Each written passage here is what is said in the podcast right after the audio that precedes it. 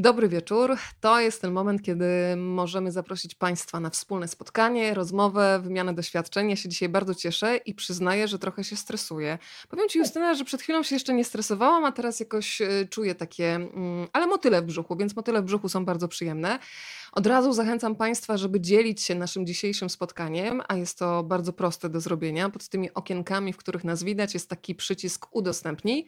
Wystarczy go nacisnąć i tym samym ta rozmowa pojawi się również na Waszej osi czasu. Justyna też to możesz zrobić albo namówić rodzinę, żeby to zrobiła. E, Justyna Dżbik-Kluge to jest dziewczyna, którą znam od lat. Justyna, e, bardzo cenię sobie takie momenty, bo kiedy przedstawiam gości, których spotykam po raz pierwszy, no to mam taką e, oficjalną notatkę, wymieniam funkcje, że są dziennikarzami, pisarzami, fotografami, a dzisiaj sobie pomyślałam, że przedstawię Cię raz zawodowo, a dwa tak czysto y, po ludzku. Jesteś gotowa na etykietki, które będę przypinać? Słuchaj, na szczęście wieczór Państwu, więc jestem gotowa, tak. No to zacznę od spraw zawodowych. Justyna jest fantastyczną dziennikarką. Przez lata słuchaliście jej na przykład w Polskim Radiu, w Radiu Z. Teraz, jeżeli macie ochotę, tak jak mówiłam w zapowiedzi, utrzymywać kontakt głosowy, to wystarczy włączyć Radiokolor. Razem z Justyną mamy sporą frajdę prowadzenia premier online Empiku. Tam się spotykamy często i przybijamy nawet w przelocie piątkę podczas wirtualnych targów e, książki.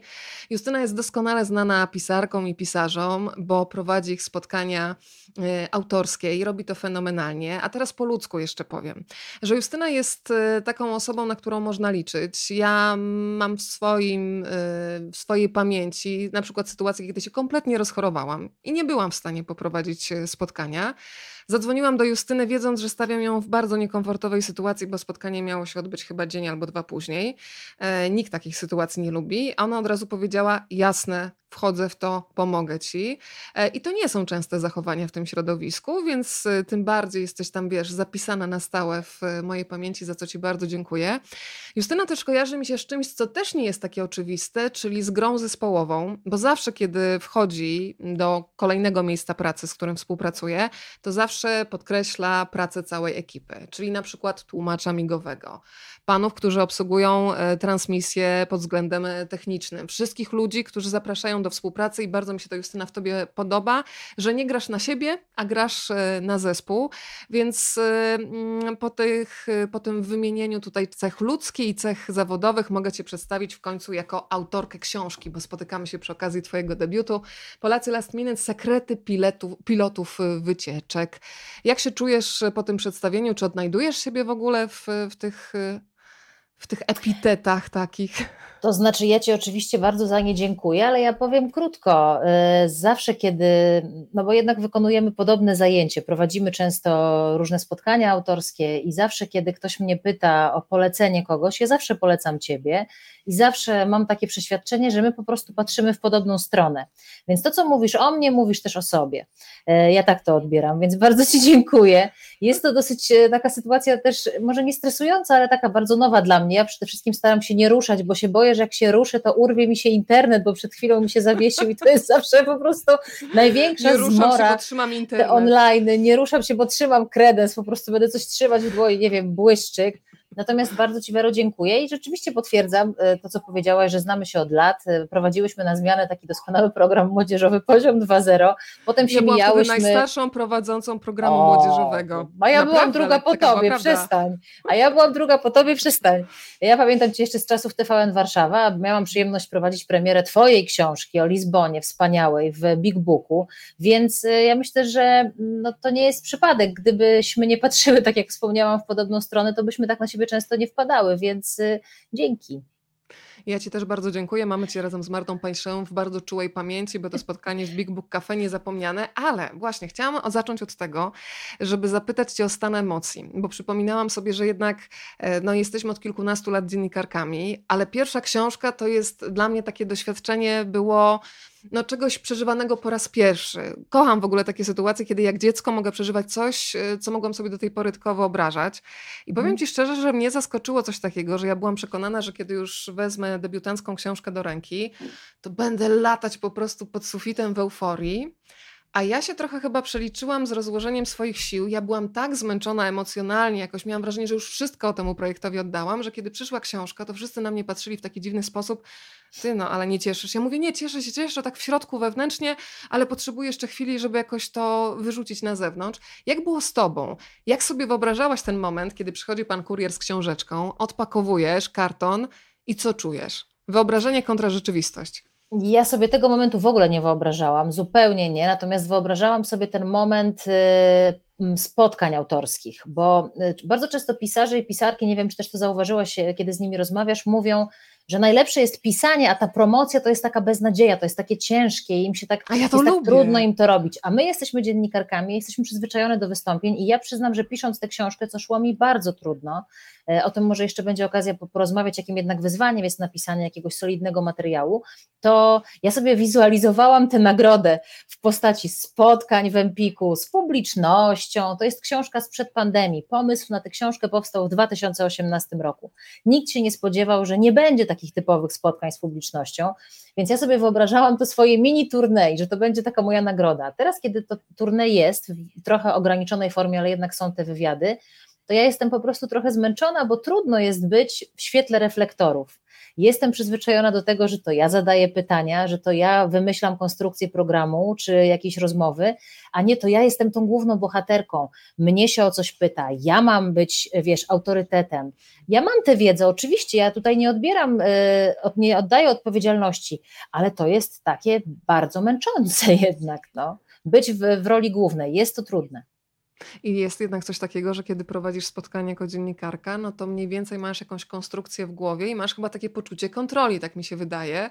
E, a kiedy przychodzisz na wywiad, no to y, nigdy nie wiesz, co za chwilę Wawrzkowicz wymyśli i jakie pytanie tutaj rzuci w przestrzeń, tak? Ech, trochę panią znam, pani Weroniko, to sądzę, że chociaż no, y, słuchaj, wszystkie praca w mediach też uczy radzenia sobie w sytuacjach zaskakujących, więc bardzo chętnie będę przez Ciebie zaskoczona, nie ma z tym kłopotu, ale rzeczywiście no, ja już udzieliłam kilku wywiadów i było e, na razie szczęśliwie, to były bardzo przygotowane wywiady. Rzeczywiście osoby, które te rozmowy robiły, miały na nie pomysł, ale wyobrażam sobie, e, takim wiesz, kłopotem jest mówienie tego samego, no bo jednak z mojej książki Polacy Last Minute są pewne anegdoty, które ja pamiętam, które mogę powtarzać, i żeby nie odnieść wrażenia, że tylko o nich mówię, ale wczoraj widziałam się z redaktorem mojej książki, Maćkiem Makselonem, wspaniałym gościem, który po prostu też sprawił, że ona jest dobra. E, i on mi mówił, weź pod uwagę, że to są inni ludzie, że oni mogli nie słyszeć tej historii, więc spokojnie, ale jeżeli jesteś, nie wiem, Wojtkiem Chmielarzem i udzielasz po prostu setek wywiadów i kółko mówisz o tym wilkołaku, no to możesz też mieć takie już zmęczenie materiału, no ale to jest na pewno takie bardzo nowe uczucie, wiesz, takie trochę jak no jest to trochę podobne, jak, jak rodzi się dziecko i to jest takie, ale co tu się dzieje w ogóle, jak się zachować, to tak samo jest tutaj, w ogóle co się dzieje, to są takie uczucia, których nie znałaś w ogóle w sobie i musisz sobie je jakoś zmapować, no. No to słuchaj, zanim przejdziemy do książki, powiedziałaś o tym, że to jest trochę podobne uczucie, jak się rodzi dziecko. Jak twoje dzieciaki zareagowały, że przychodzi książka, mama napisała książkę, czy w ogóle w umyśle młodego człowieka to jest coś, co się jakoś tak mieści? Ja pamiętam, że jedno z dzieci moich znajomych, y, dziecko, które ma faktycznie rodziców pisarzy, kiedy przyszło do przedszkola z książeczką dla dzieci, powiedziało, że to mama zostało wyśmiane i dzieci powiedziały, o, chciałbyś. No bo ten pisarz był jakimś takim, wiesz, bytem kosmicznym, więc czy twoi chłopcy doceniają, gratulują i jak traktują mamę pisarkę?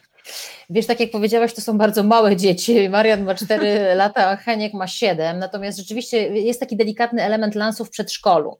To tutaj Heniek już w przedszkolu tam ten, bo tam ciocie widziały. Mamy taką fajną ciocię Agnieszkę, która kupiła tę książkę, bo ona bardzo dużo książek czyta, e, więc przyszła po autograf, więc był taki element lansów w przedszkolu. Natomiast wiesz, moje dzieci bardzo przeżyły pisanie tej książki, bo ja musiałam wychodzić z domu, żeby ją pisać. I tam nawet w podziękowaniach są panowie z kawiarni Czarna Mańka, która jest w moim bloku na dole na Bielanach. I to było moje miejsce pracy, ponieważ gdybyście Państwo zobaczyli, gdybyś zobaczyła Wero, co tu się dzieje za kadrem, to nie byłaby już taka porządna, erudycyjna i sympatyczna rozmowa, bo jest to delikatnie mówiąc totalny bałagan.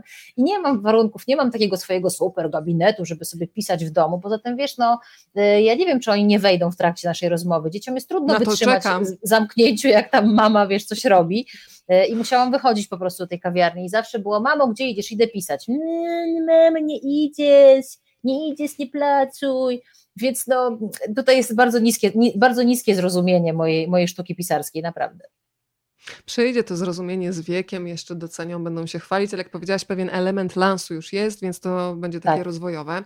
Powiedz, y, kto był taką pierwszą osobą, myślę o Twoich rozmówcach, czyli pilotach, rezydentach, przewodnikach wycieczek, który w zasadzie podsunął ci pomysł albo no, stworzył taki obraz w głowie, że wiedziałaś, jak chcesz konstrukcyjnie to wszystko sobie rozrysować. Wyobrażam sobie jakąś taką tablicę, czy taką mentalną tablicę w mhm. głowie. Kto ci otworzył głowę na to, w jaki sposób y, chcesz opowiadać zarówno o tej branży, bo powiedzmy sobie szczerze, to jest opowieść o pilotach, ale to też jest opowieść o nas samych. Ja mam wrażenie, że mhm. twoja książka podstawia trochę takie lustro i każdy w tym lustrze zobaczy e, albo sąsiada, ale też powiedzmy sobie siebie w wielu sytuacjach. No, jeżeli ma dystans, i potrafi patrzeć prawdziwie. O to, to. No właśnie, wiesz, nie bójmy się zobaczyć siebie. To nie jest obciach po prostu powiedzieć, że pewne historie dotyczą nas, nas samych, no bo też dlaczego, dlaczego miałby to być obciach? Wiesz co, jeśli chodzi o, ja zawsze też o tym mówię, bo a propos tej pracy zespołowej, autorem pomysłu na tę książkę jest Marcin Meller. To jest dla mnie ważne, bo to jest człowiek, który w ogóle, w którego głowie ten koncept się narodził, dlatego, że Marcin Meller jeździł na wyjazdy różnego rodzaju do Gruzji i pokazywał Gruzję, w której się specjalizuje, którą kocha e, różnym ludziom. I on tam się nasłuchał, on tam e, naspotykał różnych pilotów i rezydentów i się nasłuchał historii. Natomiast ja, taki pierwszy wywiad, e, to ona nie jest moją bohaterką, ale była moją przewodniczką. Okazało się, że moja koleżanka z liceum, Marta, koleżanka z klasy, była przez wiele lat rezydentką. I myśmy się spotkały tutaj w Café de la Poste, niedaleko też u mnie na Bielanach, na takim długim winie. I ona mi opowiadała różne rzeczy. Ona nie chciała być jakby częścią tej historii, e, ale mm, poleciła mi różne kontakty, powiedziała gdzie szukać. I to była moja pierwsza rozmowa taka bardzo wprowadzająca. I ja zawsze będę jej za to wdzięczna, że, że była takim pierwszym krokiem do tego świata, no a potem to już się posypało lawinowo, no bo wiesz, jak dziennikarz siada do roboty takiej dokumentacyjnej, to się nagle okazuje, że tak, ten z tamtym gdzieś był, ten był na wyjeździe, poznał tamtego tego, który był rezydentem na KOS, ten na RODOS, jedna, druga, piąta osoba, jedziesz do Krakowa, to jeszcze trzy przewodniczki tam, to jeszcze inny wątek, Toruń, ktoś tam mieszka, no i to, to, to wszystko się poukładało. Bardzo ważną postacią tej książki jest też Radek Szafranowicz-Małozięć, to jest człowiek, który w branży jest takim, dla wielu takim e, idolem, może takim też przewodnikiem, on prowadzi kursy dla pilotów, dla rezydentów, ma swoją firmę, on jest pilotem ponad 20 lat, robi jakieś szalone objazdówki po Stanach Zjednoczonych. I on mnie wpuścił, wiesz, ja tak to odbieram że oni mnie wpuścili do swojego świata. Ja byłam osobą w ogóle spoza tego świata. Ja nie byłam ani dziennikarką turystyczną, ani ich koleżanką po fachu. Po prostu byłam dobrze nastawioną, życzliwie osobą, która się, chciała się dowiedzieć, jak wyglądają kulisy ich pracy. No i to, to się udało. No. No ale też sobie tak wiesz, nie odbieraj, bo takiej propozycji, takich pomysłów nie podrzuca się przypadkowym osobom, tylko osobom, ja. które potrafią rozmawiać z ludźmi, a ty to doskonale robisz, więc tutaj bez takiej nadmiernej kokieterii tego będę, słuchaj, pilnować. E, pojawiło się pytanie bardzo ciekawe, więc ja na chwilę, na chwilę nas wyjmę z sekretów pilotów, ponieważ e, pani Iwona gdzieś tam chyba czyta, co się dzieje na górze. Pani Justyno, to może napisze pani bajkę i kupi dzieci, wszystkie przedszkolne przy okazji.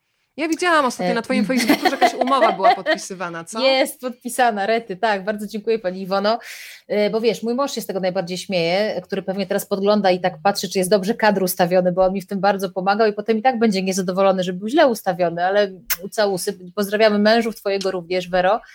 E, to jest ważne wsparcie. Ja, kiedy ja pisałam książkę o pilotach, to przychodziłam każdego wieczoru z tego pisania i mówiłam każdego wieczora, mówiłam koniec, nigdy więcej, nigdy więcej nie będę pisać książki. I mówiłam mężowi, rąbnij mnie, jak będę znowu coś pisała, rąbnij a w tym momencie mam podpisane dwie umowy na książki, rzeczywiście jedną z takim głównym bohaterem, jednym bardziej niż, to inaczej trochę niż w tej pilotskiej książce, a drugą rzeczywiście na książkę dla dzieci. Za dużo o niej nie powiem, powiem, że jest to książka dla, dla wydawnictwa Kropka i piszemy ją razem z ratownikiem medycznym Jarkiem Sowizdraniukiem i mam nadzieję, naprawdę zrobię wszystko, żeby ona była arcyzabawna ta książka, żeby nie tylko miała jakiś taki walor edukacyjny, ale żeby się tam można było ho, ho, ho, po, pozaśmiewać do rozpuku.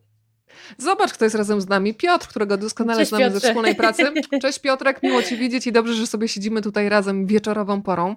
No to ja teraz e, muszę Cię zapytać e, o ten moment, kiedy otwórzmy sobie teraz w zasadzie wspólnie taką wirtualną e, księgę skarg i zażaleń. Zaczniemy na wesoło, ale od razu Państwu mówię, że to nie jest tylko książka, gdzie są wesołe opowieści, anegdoty, oczywiście wszystko z życia wzięte. E, przyjdą też tematy poważne, za które Ci też Justyna bardzo dziękuję, bo to są takie pytania, które powodują, że człowiek sam sobie musi mm, kilka kwestii ważnych ze sobą przegadać. Natomiast mhm. zacznijmy od tej wirtualnej książki skarg i zażaleń. No ja przyznaję, że cykady, cykady za głośno.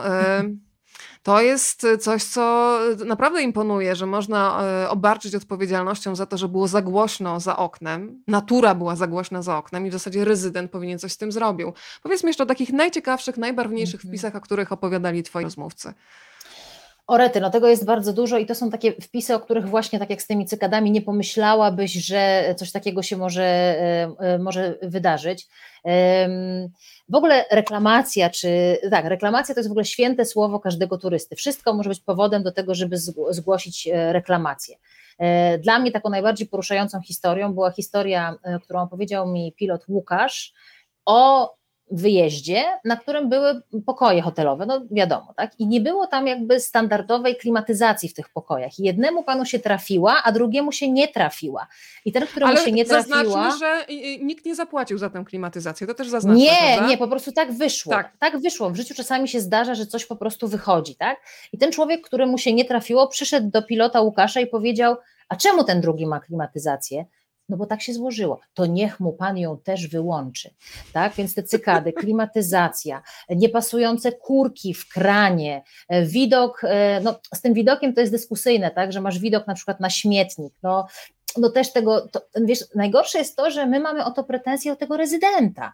To jest też coś takiego, co mnie uderzyło i to jest też coś takiego, co, e, przepraszam, co chciałam pokazać, że ta osoba na miejscu jest dla nas workiem treningowym, jest dla nas chłopcem do bicia, jest dla nas e, po prostu adresatem czy adresatką całego żalu, który nie wynika tylko z tego, że te cykady cykały, tak? Tylko nie wiem, mąż był niemiły, oczekiwania do wyjazdu były większe, pogoda była średnia, może wycieczka fakultatywna się nie udała i my po prostu ogniskujemy te wszystkie nasze frustracje na tych często bardzo młodych ludziach, e, którzy są Bogu ducha winni nierzadko, tak? Chociaż oczywiście są reprezentantami biura podróży na miejscu, no to jasne. A Justyna, ja jestem bardzo ciekawa, czy mm, ty mogłabyś być pilotką wycieczek albo rezydentką? Ja sobie też zadałam to pytanie i powiedziałam, że jeszcze przewodniczką, pilotką tak, na kilka godzin. Zresztą powiem ci, że po Lizbonie dostałam taką propozycję, żeby jeździć z jakimiś takimi mniejszymi grupami. No. Potem przyszła, ale przyszła pandemia i wszystko To są dobre pieniądze, wiesz to Wero, to są dobre hajsy. Ja bym szła w to. Jeżeli wróci turystyka, to powiem Ci, że z przyjemnością. Natomiast kiedy pomyślałam o sobie jako rezydentce, to zobaczyłam generalnie spanikowaną dziewczynkę, którą problemy turystów, z którymi przychodzą, najzwyczajniej w świecie przerastają. Ja nie mam w sobie aż takiej zadaniowości, którą mają Twoje bohaterki na przykład, które bardzo podziwiam. Czy Ty byś mogła być rezydentką, tak się przebranżowić z dziennikarki na rezydentkę? Jesteś urodzoną opowiadaczką historii, więc tutaj mieliby świetnie opowiedziane historie i podsycanie apetytu na więcej, ale pytanie, czy te właśnie przyziemne sprawy, z którymi przychodzą turyści, przerastałyby cię, czy mobilizowały do działania? Wiesz co, powiem Ci tak, że ja, e, tak samo jak Ty pilotką mogłabym być zupełnie spokojnie i w ogóle kiedy e, prowadziłam te wywiady z pilotami i rezydentami, to ja miałam wrażenie, że ich praca jest bardzo podobna do naszej. Naprawdę, ich praca jest bardzo podobna do naszej. Jest to praca w stresie, jest to praca, która wymaga szybkiego reagowania. No, prowadzenie programu na żywo. Czym się różni prowadzenie programu na żywo od tego, że masz grupę na żywo? No, no tym się różni, że tam masz odpowiedzialność za ludzkie zdrowie, życie, Ale bezpieczeństwo. Ale wiesz, raczej nikt ci nie umrze na spotkaniu autorskim odpukać. O Jezu, mam nadzieję, że to się nie wydarzy. Tfu, tfu, tfu, jej kuwero, w ogóle ty tak Ale nie mów. Mówię, no. nie, bo ja mam po prostu w głowie tę sytuację, kiedy mamy młodą rezydentkę, której podczas mhm. jednego wyjazdu umierają dwie osoby. No to jest sytuacja, tak, która mnie autentycznie by przerosła. To jest straszne. E, ale z tymi, więc na pewno nie mogłabym być, e, muszę łapać światło, bo się robi żółte, ale to jest może kwestia opalenizny. Ja myślę, że moja kamera bardzo by chciała, żebym ja pojechała gdzieś na wczasy i dlatego jestem taka opalona. Ja idę, idę Musisz najpierw popracować trochę. Ja nie już ile można, ale mówiąc serio, wiesz co, jeśli chodzi o bycie rezydentką, to ja bym nie mogła na tym etapie swojego życia nią być, bo ja mam rodzinę. I ja sobie nie wyobrażam, bycia rezydentką, no chyba, że z tą rodziną na miejscu, ale wciąż to jest tak absorbująca praca. Zobacz, kim są też e, rezydentki w mojej książce i w ogóle nie wiem, jakie masz wspomnienia ze swoich wyjazdów. To są młode osoby, to są młode dziewczyny, to są bezdzietne dziewczyny zazwyczaj, ewentualnie jakiś partner, czasami się zdarza partner na miejscu, Egipcjanin czy Turek, albo przelotne są te związki. To jest bardzo trudna praca dla kogoś, kto chce. Prowadzenie domu to jest pełen etat, tak? To naprawdę jest robota, w której dwie osoby się świetnie sprawdzają i, i mają cały czas y, za mało tej, y, za mało ich jest, no więcej osób spokojnie można by tą pracą obdarzyć, więc rezydentką na tym etapie nie. Natomiast y, nawet sobie tak pomyślałam, mówię, takie wyjazdy, incentive, oni tam dostają 500 dziennie, rety tam tydzień albo i więcej, minimum 500 zł dziennie, tylko wiesz, potem przyszła pandemia i tak jak mówisz w Twoim przypadku, no to wszystko zaczęło inaczej wyglądać, ale to jest bardzo ciekawa praca na pewno i naprawdę już kończąc ten wątek, ona nie jest taka odległa od naszego zajęcia. To są też showmeni. Piloci to są showmeni. To są showmeni, osobowość w ogóle. Ale powiedziałaś o tej rodzinie i wiesz, to też mam w głowie opowieść jednej z pań, z którą rozmawiasz e, i bardzo mi się podoba to, co ona mówi. Ona ma dzieci, ale tak zorganizowała mhm. rzeczywistość, ale to też jest kwestia chyba umówienia się z tą drugą stroną, czyli z mężem, na pewien sposób życia. I myślę, że tutaj dwie tak. strony muszą się zgodzić, żeby to nie szwankowało, bo mam też w głowie mm, Jędrzeja bodajże, który mówi, że on z kolei kiedy wyjeżdżał, to słyszał od tej drugiej strony, ty znowu wyjeżdżasz, a ja znowu ryczę. Y, więc tutaj musi być obopólna zgoda na taki, a nie inny tryb życia, ale powiedzmy, że to są wyjątki od reguły, kiedy ktoś, kto ma rodzinę, faktycznie małe dzieci, decyduje się na taki, a nie inny tryb życia.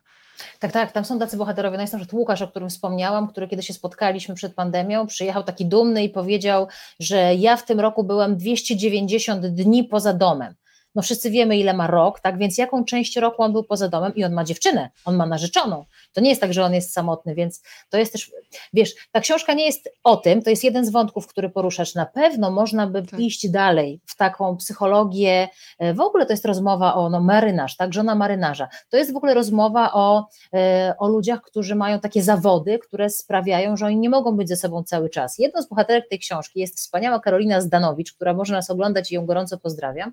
Jej mąż jest kierowcą tira. I ona była na różnych wyjazdach, na wycieczkach, a on tym tirem ciach, ciach, ciach, ciach po Niemczech. Ja nie wiem, jak oni dają radę, przysięgam. Teraz to się wszystko pozmieniało, pandemia to inaczej poukładała. Nie wiem, jak oni dawali radę przed pandemią, ale takie historie też są. Niemniej, tak jak powiedziałeś, powiedziałaś, to są takie iskierki, wyjątki potwierdzające jednak regułę, że to jest bardzo trudne, żeby, chyba że masz kogoś z branży, jako partnera, partnerkę, albo masz właśnie kogoś, kto, tak jak w przypadku Beaty, o której mówiłaś, która ma trójkę dzieci, ale wiesz, to też nie jest tak, że ona cały czas jeździła, no tak, jednak tak. jak rodzisz dziecko, to musisz się trochę wyłączyć, musisz się tym dzieckiem zająć, ale problem jest taki, że jak już zaczynasz być pilotem czy pilotką, to cię gna po świecie gna, to wszyscy mówili, to łapiesz takiego bakcyla i nie umiesz usiedzieć na miejscu. I jak masz partnera albo sytuację rodzinną, która cię na tym miejscu usadza, to usychasz, usychasz. Tak, tam jest e, jedna z twoich rozmówczyń mówi o tym, że musiała się przemranżowić. Teraz pracuje w innej branży, która się wiąże z kompletnie innym rytmem pracy i trzyma ją przy życiu tylko to, że czeka, kiedy już będzie coraz mniej ograniczeń i będzie mogła znowu wrócić do tego życia na walizkach, bo to jest mhm. uzależniające. I podoba mi się też bardzo taka szczerość, wiesz co, i samoświadomość tego szczególnie u kobiet, e, bo myślę, że po drugiej stronie jest dużo tak zwanych e, zosiek samosiek, czyli wszystko sama ogarniam, co się czasami mm, no, co nie jest dobre czasami, bo nie pozwalamy sobie pomóc w różnych sytuacjach. Sama mam taki etap za sobą. Teraz z kolei daję sobie tak pomagać, nawet non stop e, bym powiedziała, że wymagam e, pomocy, aż za bardzo chyba. Natomiast dziewczyny mówią o czymś takim, że kiedy jesteś rezydentką, no to w zasadzie wszystko jest na twojej głowie. Ty musisz być super ogarniaczką i potem w zasadzie, kiedy przyjeżdżasz nawet do domu i jesteś w relacji, to też masz taki element na bardzo dużej niezależności, która czasami mhm. nie zostawia przestrzeni na budowanie czegoś wspólnie. I to też jest bardzo ciekawe. Nigdy o tym w ten sposób nie myślałam, ale tak. po, po, po tych wywodach to jest bardzo logiczne. Karolina Łyżwa o tym mówi. Pamiętam, o której, o której wypowiedzi wspominasz też Karolinę, pozdrawiam serdecznie. Karolina chyba teraz pokazuje Muzeum Polskiej Wódki przewod, jako przewodniczka tutaj po Warszawie. E, ona też opowiada właśnie o tym, że, mm, że masz taką potrzebę niezależności, nawet żeby te finanse mieć oddzielnie, ale jednak jak przychodzi taki moment w związku, żeby się połączyć, to dla ciebie to jest trudne. I też ona zwróciła moją uwagę na bardzo ciekawą rzecz, że ona sobie nie wyobraża, żeby piloci założyli związek zawodowy. To też pokazała pandemia, że pilotom było wbrew pozorom trudno się połączyć w, końcu powstał taki ruch, e, w którym między innymi był Andrzej Wnęk, jeden z rozmówców moich w książce, takiej walki o to, żeby państwo jednak pomogło turystyce i zawodom turystycznym przy okazji pandemii. Ale nie ma czegoś takiego jak Związek Zawodowy Pilotów e, czy rezydentów. No, oni są za bardzo niezależni, oni są za bardzo indywidualni, osobni, żeby w jakiś sposób się połączyli i mieli jakiś wspólny cel. Więc e, na pewno ta, ta nuta takiej, no rywalizacji to jedno, ale nuta takiego bycia własną wyspą jest ogromna u każdego z, z, bohaterów i u każdej z bohaterek, co, co nie ułatwia, jak sama wiesz, w związku trzeba kompromisy, partnerstwo, przymykanie oka, a tutaj to wiesz, no jestem jaka jestem, bierz mnie albo nie i cześć, no to tak jest trudno. Y, Maćka pozdrawiamy. Maćka też doskonale znamy ze wspólnej pracy, no który pisze tak. Dla mnie dobry rezydent to rezydent transparentny. Generalnie, jeżeli turysta jest ogarnięty, to kontakt z rezydentem można ograniczyć do uśmiechu i podziękowania. Ja myślę, że niektórzy celowo wybierają na przykład wycieczki zorganizowane też dlatego, żeby mieć taką opiekę rezydenta, bo się trochę niepewnie czują. E, a ja z kolei myślę, że ci, którzy nie chcą mieć w ogóle nad sobą rezydenta, no to wyjeżdżają solo, ale oczywiście każdy ma właśnie swój patent na podróżowanie i to jest świetne, że można mhm. pogodzić. Mhm. Dzięki Maciek też za głos, e, dużo dobrych myśli tutaj wysyłamy. Myślę, że to jest wspólny przesył razem z Justyną. No jasne, dołączam e, się. Wiesz, co dla mnie też bardzo ciekawy był ten moment. Zdałam sobie sprawę, że faktycznie ta praca może być uzależniająca. Jeżeli masz okazję podróżować do bardzo odległych zakątków świata i jak to mówią twoi rozmówcy, masz okazję, żeby dotknąć luksusu, na który normalnie prywatnie byś nie mógł sobie pozwolić. Mhm. Czyli nocujesz z tymi grupami zorganizowanymi z ogromnych korporacji, no w takich miejscach, na które gdybyś miała prywatnie pojechać, to byś się musiała zadłużyć, wziąć kredyt i spłacać go przez kolejne lata, bo i takie wyjazdy się zdarzają. No ile to jest mhm. nęcące, powiedz? Czyli taki, mówisz, taka podróż niedostępna dla ja, Ja mam wrażenie, że mówisz o takich wyjazdach, e, gdzieś tam z grupy tych wyjazdów incentive, e, to tak. po pierwsze, czyli z takich wyjazdów właśnie dla, dla biznesu, dla e, sprzedawców, takich wyjazdów nagrodowych, motywacyjnych, to rzeczywiście jest bardzo ciekawy wątek. No i to jest taki wątek, w którym też piloci i pilotki zarabiają najwięcej pieniędzy. To są wyjazdy, na które jedziesz na tydzień i przywozisz 6 tysięcy, nie wiem, 5 tysięcy, 7, to zależy jak bardzo dobrym jesteś pilotem. Niemniej to są bardzo wyczerpujące wyjazdy wyjazdy fizycznie, psychicznie. E, to są wyjazdy, to za chwilę może jeszcze o tym pogadamy, jeśli będziesz chciała, ale jasne, że to jest nęcące, tylko też mm, pamiętajmy, ile trzeba w to włożyć pracy, bo znaczy, rozumiem, że ty byś się chciała taki incentyw wybrać, to ty byś mogła rzeczywiście po Lizbonie, nie, jako taka, nie, nie, wiesz, po Portugalii. Nie. Ja doskonale szerzej, no. rozumiem, no. że ci ludzie tak naprawdę, ja dlatego ci mówię, że ja jako pilotka zabieram grupę na trzy godziny i jestem wolna, taki rezydent, to nie jest Aha. dostępny 24 godziny na dobę, ja sobie takiej sytuacji w ogóle nie wyobrażam, bo ludziom się wydaje, że dobrze, śpiesz sobie w najpiękniejszych lokalizacjach, ale tak naprawdę masz czasami 5 godzin na sen, bo grupa ci wstaje za wcześnie, albo musisz pilnować tych, którzy gdzieś tam zabalowali za długo nad basenem i tak naprawdę mhm. starasz się ogarnąć to, żeby ktoś nie zdemolował hotelu, bo czasem bardzo kulturalni ludzie e, w sytuacji baru otwartego no, zamieniają się po prostu w bestie dzikie zamieniają się w mniej kulturalnych, okazuje się, że jednak są mniej kulturalni. Wiesz, możemy zrobić taki tutaj, nawet dostałam taki komentarz od znajomej, która tę książkę czyta w Wielkiej Brytanii, że brakowało jej takiego wstępu, w którym byłoby napisane, co robi rezydent, co robi pilot, co robi przewodnik. Rezydent to jest taka osoba, która sobie siedzi na miejscu, powiedzmy na RODOS i zajmuje się jakąś częścią, e, jakąś liczbą hoteli, w których są turyści i ona załatwia takie sprawy bieżące, tak, transfer z lotniska, przyjeżdża kolejna grupa, potem na lotnisko, sprawy rezerw, nie rezerwacji, tylko no, zapisania się do hotelu, przyjęcia na recepcji, tak, potem ewentualnie telefony, o ten smoczek w nocy, papier toaletowy, nie mam ręcznika, nie działa mi klima i tak dalej. Pilot to jest ktoś, kto pilotuje wycieczki. Oczywiście rezydent może być też pilotem, tak, to się może mieszać, ale generalnie to jest osoba, która na przykład jak jedziesz na wycieczki fakultatywne, no to jedziesz z pilotem, ale są tacy pilot, też pilot nie jest od wszystkiego. Czasami, jeżeli jesteś w jakichś takich odległych e, miejscach, nie wiem, Meksyk, Kuba, to masz na miejscu przewodnika, często lokalnego, czyli kogoś, kto jest tam bylcem, kto zna język, ale też zna świetnie angielski, kto pokazuje ci daną część, tak? Więc to, to żeby to było oczywiste. Jeśli chodzi o bycie rezydentem w jakimś pięknym kraju, to super piękny kraj, ale tak samo jak w mniej pięknym, nie masz czasu, żeby z tego korzystać. No, tam są takie historie, że masz, nie wiem, tydzień ma 7 dni, i nawet jeżeli masz jeden dzień wolny w tym tygodniu, to co robisz? Wypełniasz papiery do biura, wysyłasz jakieś maile, e, przyjmujesz reklamacje, wypisujesz różne rzeczy, które są blankieciki, pierzesz ubrania, robisz zakupy na cały tydzień, bo w tygodniu w wysokim sezonie, kiedy na przykład przyjeżdża, przylatują grupy kilka razy w tygodniu, to przecież nie jest tak, że do danej destynacji, do danego miejsca grupy przyjeżdżają raz w tygodniu. To są różne dni transferów lotniskowych. Co robisz? Jeździsz wtedy z nimi. No pamiętaj, że kiedyś to musisz odespać. Te samoloty przylatują o trzeciej w nocy albo odlatują o trzeciej w nocy. To nie ma tak, ludzie sobie wyobrażają. Ja sama byłam taką osobą, pamiętam, jak jeździłam do Grecji i widziałam te dziewczyny z Rainbow, takie opalone, mówię, wow, one na tej plaży w ogóle tam leżą, a one siedzą na krzesełkach albo na podłodze na lotnisku i czekają na turystów, a opalają się po prostu w drodze, wiesz, strzaskane, bo to słońce przecież nie ma E, nie ma żadnego, nie ma litości. I to jest taka pracownicza opalenizna, nie? Opalenizna urlopowa. No, to, to jest pierwsze w ogóle złe wyobrażenie o tej pracy, to nie są wczasy i niestety to jest też takie wyobrażenie, które mają ludzie, którzy chcą ten zawód wykonywać, bo ja byłam na kursie dla rezydentów na kilku godzinach. Incognito, też tam ściemniałam, że chcę być rezydentką w Grecji. I tam wszyscy w ogóle wspaniały moment mojego życia będę pokazywać ludziom świat. Mhm. Jasne.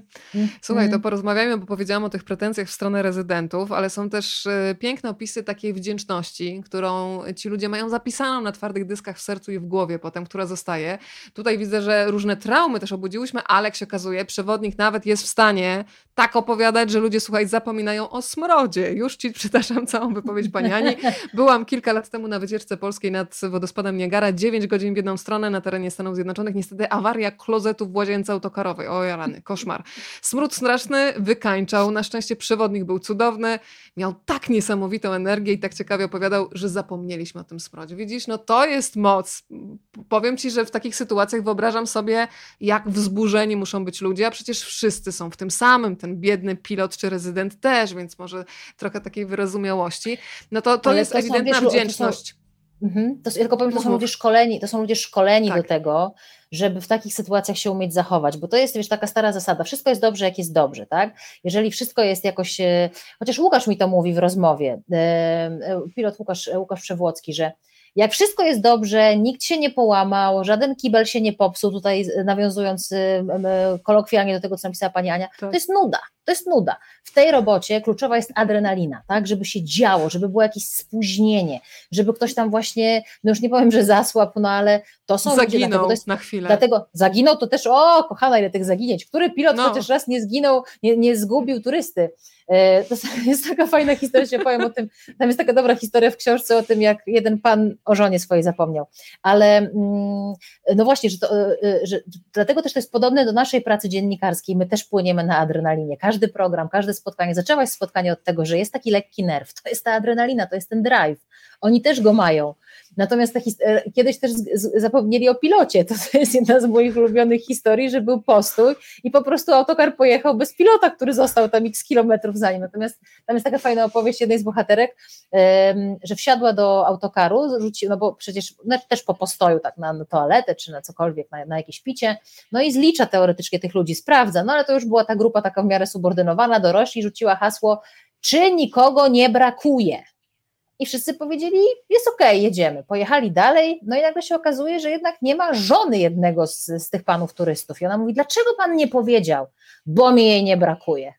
Także wiesz, no po prostu załatwiamy swoje prywatne, wiesz, bierzemy brudy na oczach całej wycieczki. No to po prostu pan, któremu nie brakuje. No cofnęli się po te kobiety, no ale. No ale jak mówią twoi tak. rozmówcy, faktycznie jest sporo takich sytuacji, gdzie wakacje są takim testem dla związku i zdarzają się pytania o wcześniejszą możliwość wylotu albo przynajmniej o znalezienie innego pokoju, bo pan na przykład został wyeksmitowany ze wspólnego pokoju z żoną, no i tutaj musiał szukać pomocy u rezydenta. Słuchaj, mamy pozdrowienia od pani Eli z Fuerteventury. Bardzo się cieszę. Piękne wspomnienia mam akurat z tym miejscem.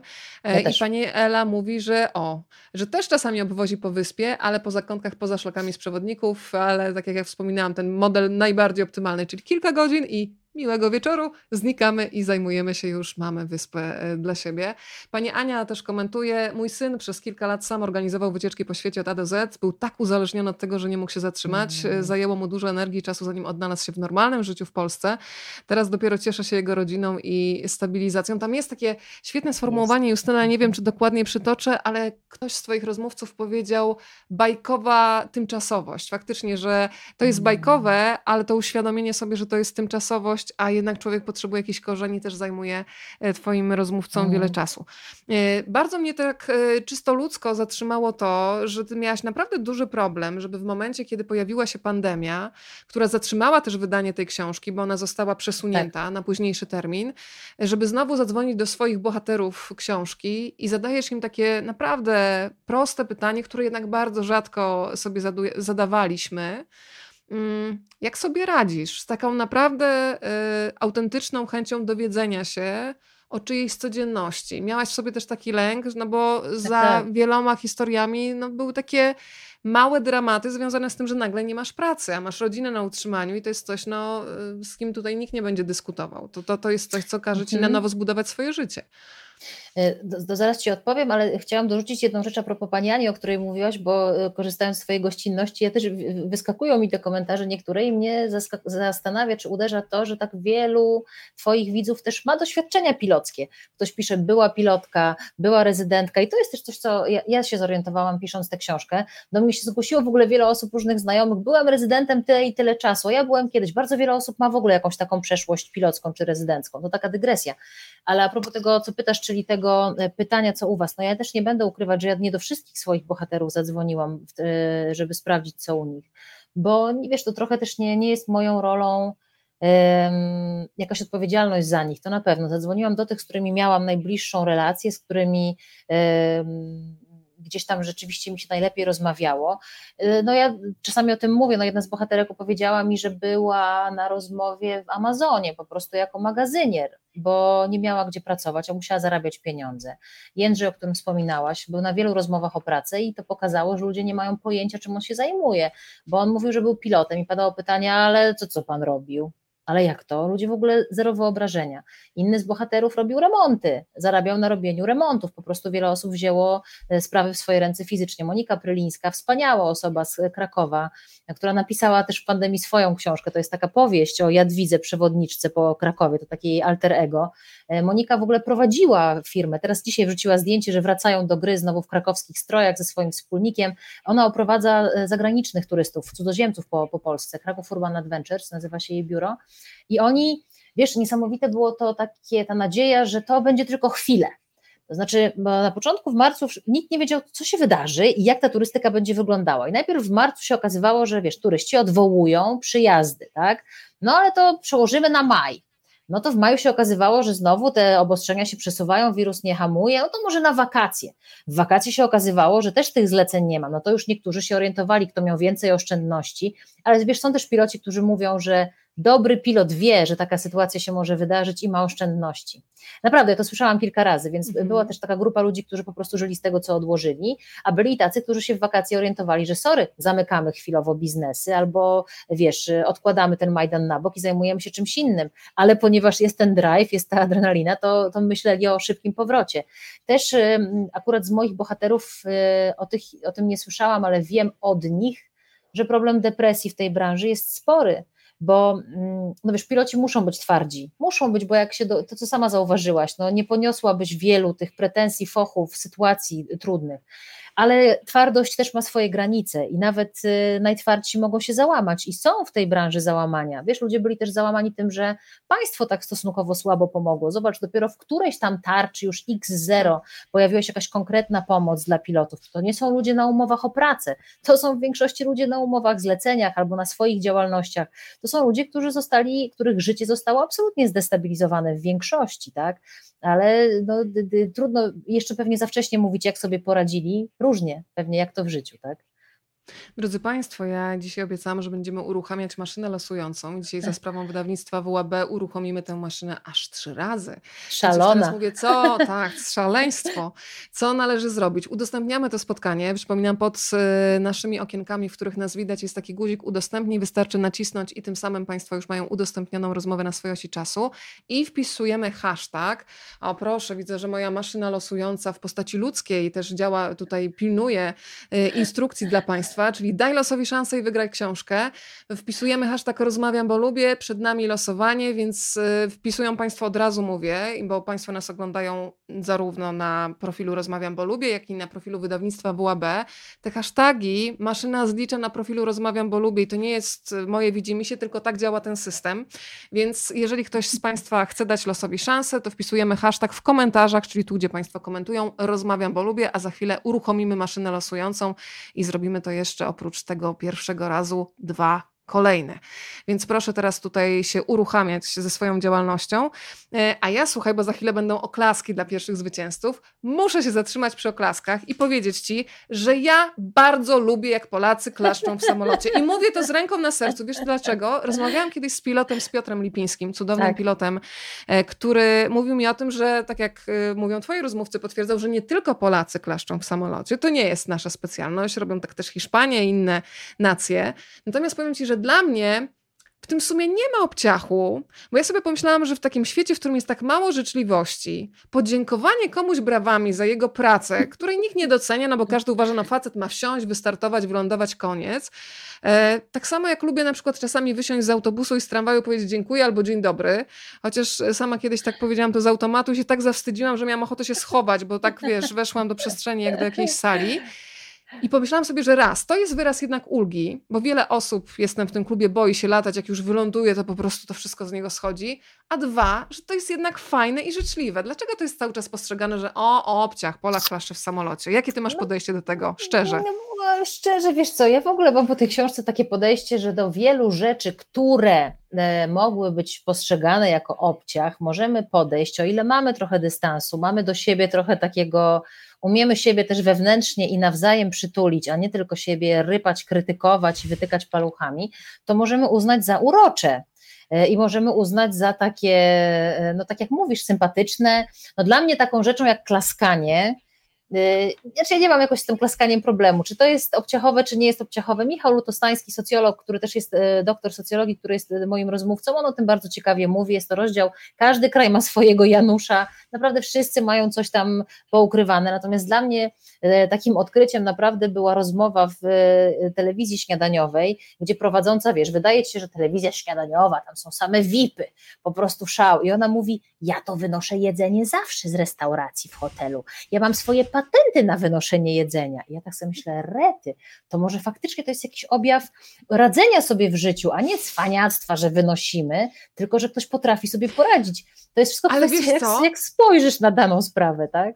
Ale wiesz co, jak powiedziałaś o tym wynoszeniu jedzenia z restauracji, teraz mi to przyszło do głowy, że może faktycznie Polaków trzeba wyedukować, bo może są osoby, ja wiem, że jest wielu kombinatorów, którzy doskonale wiedzą, że nie można tak. wynosić jedzenia z restauracji, ale może zakładam dobrą wolę. Jest taka podgrupa ludzi, którzy po prostu myślą sobie, no leży, to się zmarnuje, to sobie wezmę to jabłuszko, czy tam kanapeczkę na, na potem.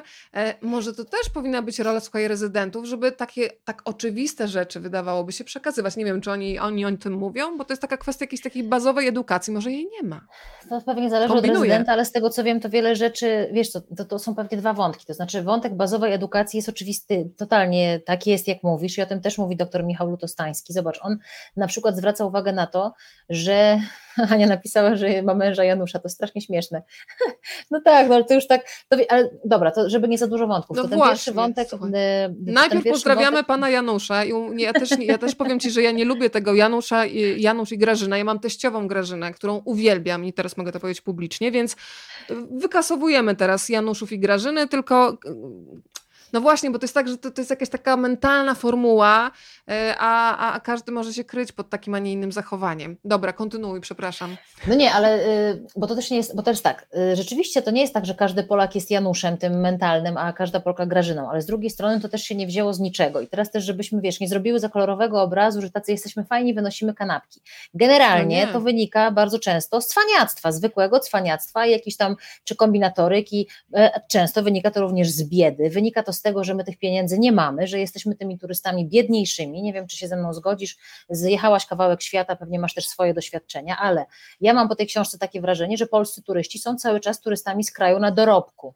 Są turystami z kraju z taką zaszłością komunistyczną, gdzie trzeba było kombinować, żeby wwieźć te kiełbasy, żeby kupić te kiełbasy, tak, żeby, to jest jeden wątek. Drugi, żeby mieć coś swojego, żeby mieć tę swoją kaszankę w tych Stanach Zjednoczonych, chociaż nie wolno wwozić bagażu, ale zawsze pan się pojawi z krakowską suchą, to też wszystko z czego czegoś wynika. E, I teraz czy to jest kulturalne, eleganckie, no też nie wszystkie zachowania można tłumaczyć. Jeżeli Radek Szafranowicz mówi, że w restauracjach na świecie tylko po polsku widział napis prosimy nie wynosić kanapek, jeżeli piloci mówią, że zawsze mówią to wycieczce, a zawsze ktoś się znajdzie, no wiesz też Wchodzisz między wrony, kracz tak jak one. Jedziesz do Gruzji, tak jak opowiada mi Magda Konik, są tam jakieś zasady, szanuj zasady, tak? tak? Jest hotel, w którym nie wynosisz jedzenia, pal licho, że jesteś super kombinatorem, nie wynoś tego jedzenia, tak? My też nie szanujemy pewnych zasad, tak? My musimy obchodzić system, tak? To jest y, to też właśnie pytanie, nie, nie wszystko jest takie sympatyczne i nie wszystko można, bo też nie chciałabym, ja oczywiście bardzo się, mm, mm, znaczy nie bałam, ale zastanawiałam się, czy nie będzie zarzutów o stereotypy w tej książce, ale naprawdę te rozmowy pokazują, że stereotypy nie wzięły się, to nie jest tak, że spotkała się grupa złośliwych pilotów i będzie krytykować Polaków. Nie, my naprawdę czasami zachowujemy się w sposób niefajny, nieadekwatny, niekulturalny, wręcz chamski i tego się nie bójmy. Ja sama mogę opowiedzieć o takiej sytuacji, kiedy byłam, bo ja swego czasu trochę jeździłam do Grecji, i z moim ówczesnym partnerem, myśmy oboje pracowali w mediach, była taka sytuacja, że mieliśmy transfer na lotnisko o trzeciej rano i byliśmy, czy tam trzeciej w nocy, wiesz, żeby wrócić na lotnisko do, to taka szybka dygresja, e, ale pokazująca, że każdy ma w sobie może Janusza i że może na siebie spojrzeć, tak? E, o trzeciej w nocy z hotelu na lotnisko, myśmy tam byli za trzy i pan kierowca odjechał. No nie poczekał na nas po prostu, ale co myśmy zrobili? Telefon, rezydent, trzecia rano, czy pan wie, gdzie my pracujemy? My jesteśmy z mediów, my chcemy wrócić do domu. Co ten kierowca sobie, sobie w ogóle, jak teraz o tym myślę po latach, to myślę, Boże, od razu załączył ci się taki poziom wkurzenia i wylałaś o tej trzeciej rano, no ktoś tam po prostu, to jest niesamowite, no, złapmy swoje, złapmy swoje sytuacje. Wiesz, co no. mi się podobało? Opanował nas taki poziom wkurzenia, to było coś Bo ja nie mogę niż ciebie, Nie mogę u Ciebie mówić brzydkich wyrazów. Dobrze wiesz, że ja ich dużo używam, ale to jest kulturalne spotkanie i absolutnie sobie nie, tutaj, wiesz, nie, nie zostanę sprowokowana. No nie ma opcji. No, ale to było, to już nie tam było też, były też brzydkie wyrazy do rezydenta. Były. Pani Iwona pisze, jeśli porwie mnie pilot na objazdówce, zawsze napiszę do biura parę dobrych słów w uznaniu dla niego. Do dziś wspominam pilota z wycieczki majówkowej do Londynu, który tak poradził sobie z niepełnosprawną osobą, z osobą z niepełnosprawnościami. Ja będę tutaj tej formy bronić. Wśród nas, że aż nie da się tego opisać. My nie odczuliśmy spowolnienia, obciążenia. Pani spełniając wielkie marzenie czerpała z mhm. wycieczki jak wszyscy. Do dziś, gdy myślę o tym wyjeździe, mam dreszcze. Jak nie podziękować takiemu pilotowi podwójnie, to był mistrz. Bardzo dziękuję Pani Iwono za ten wpis.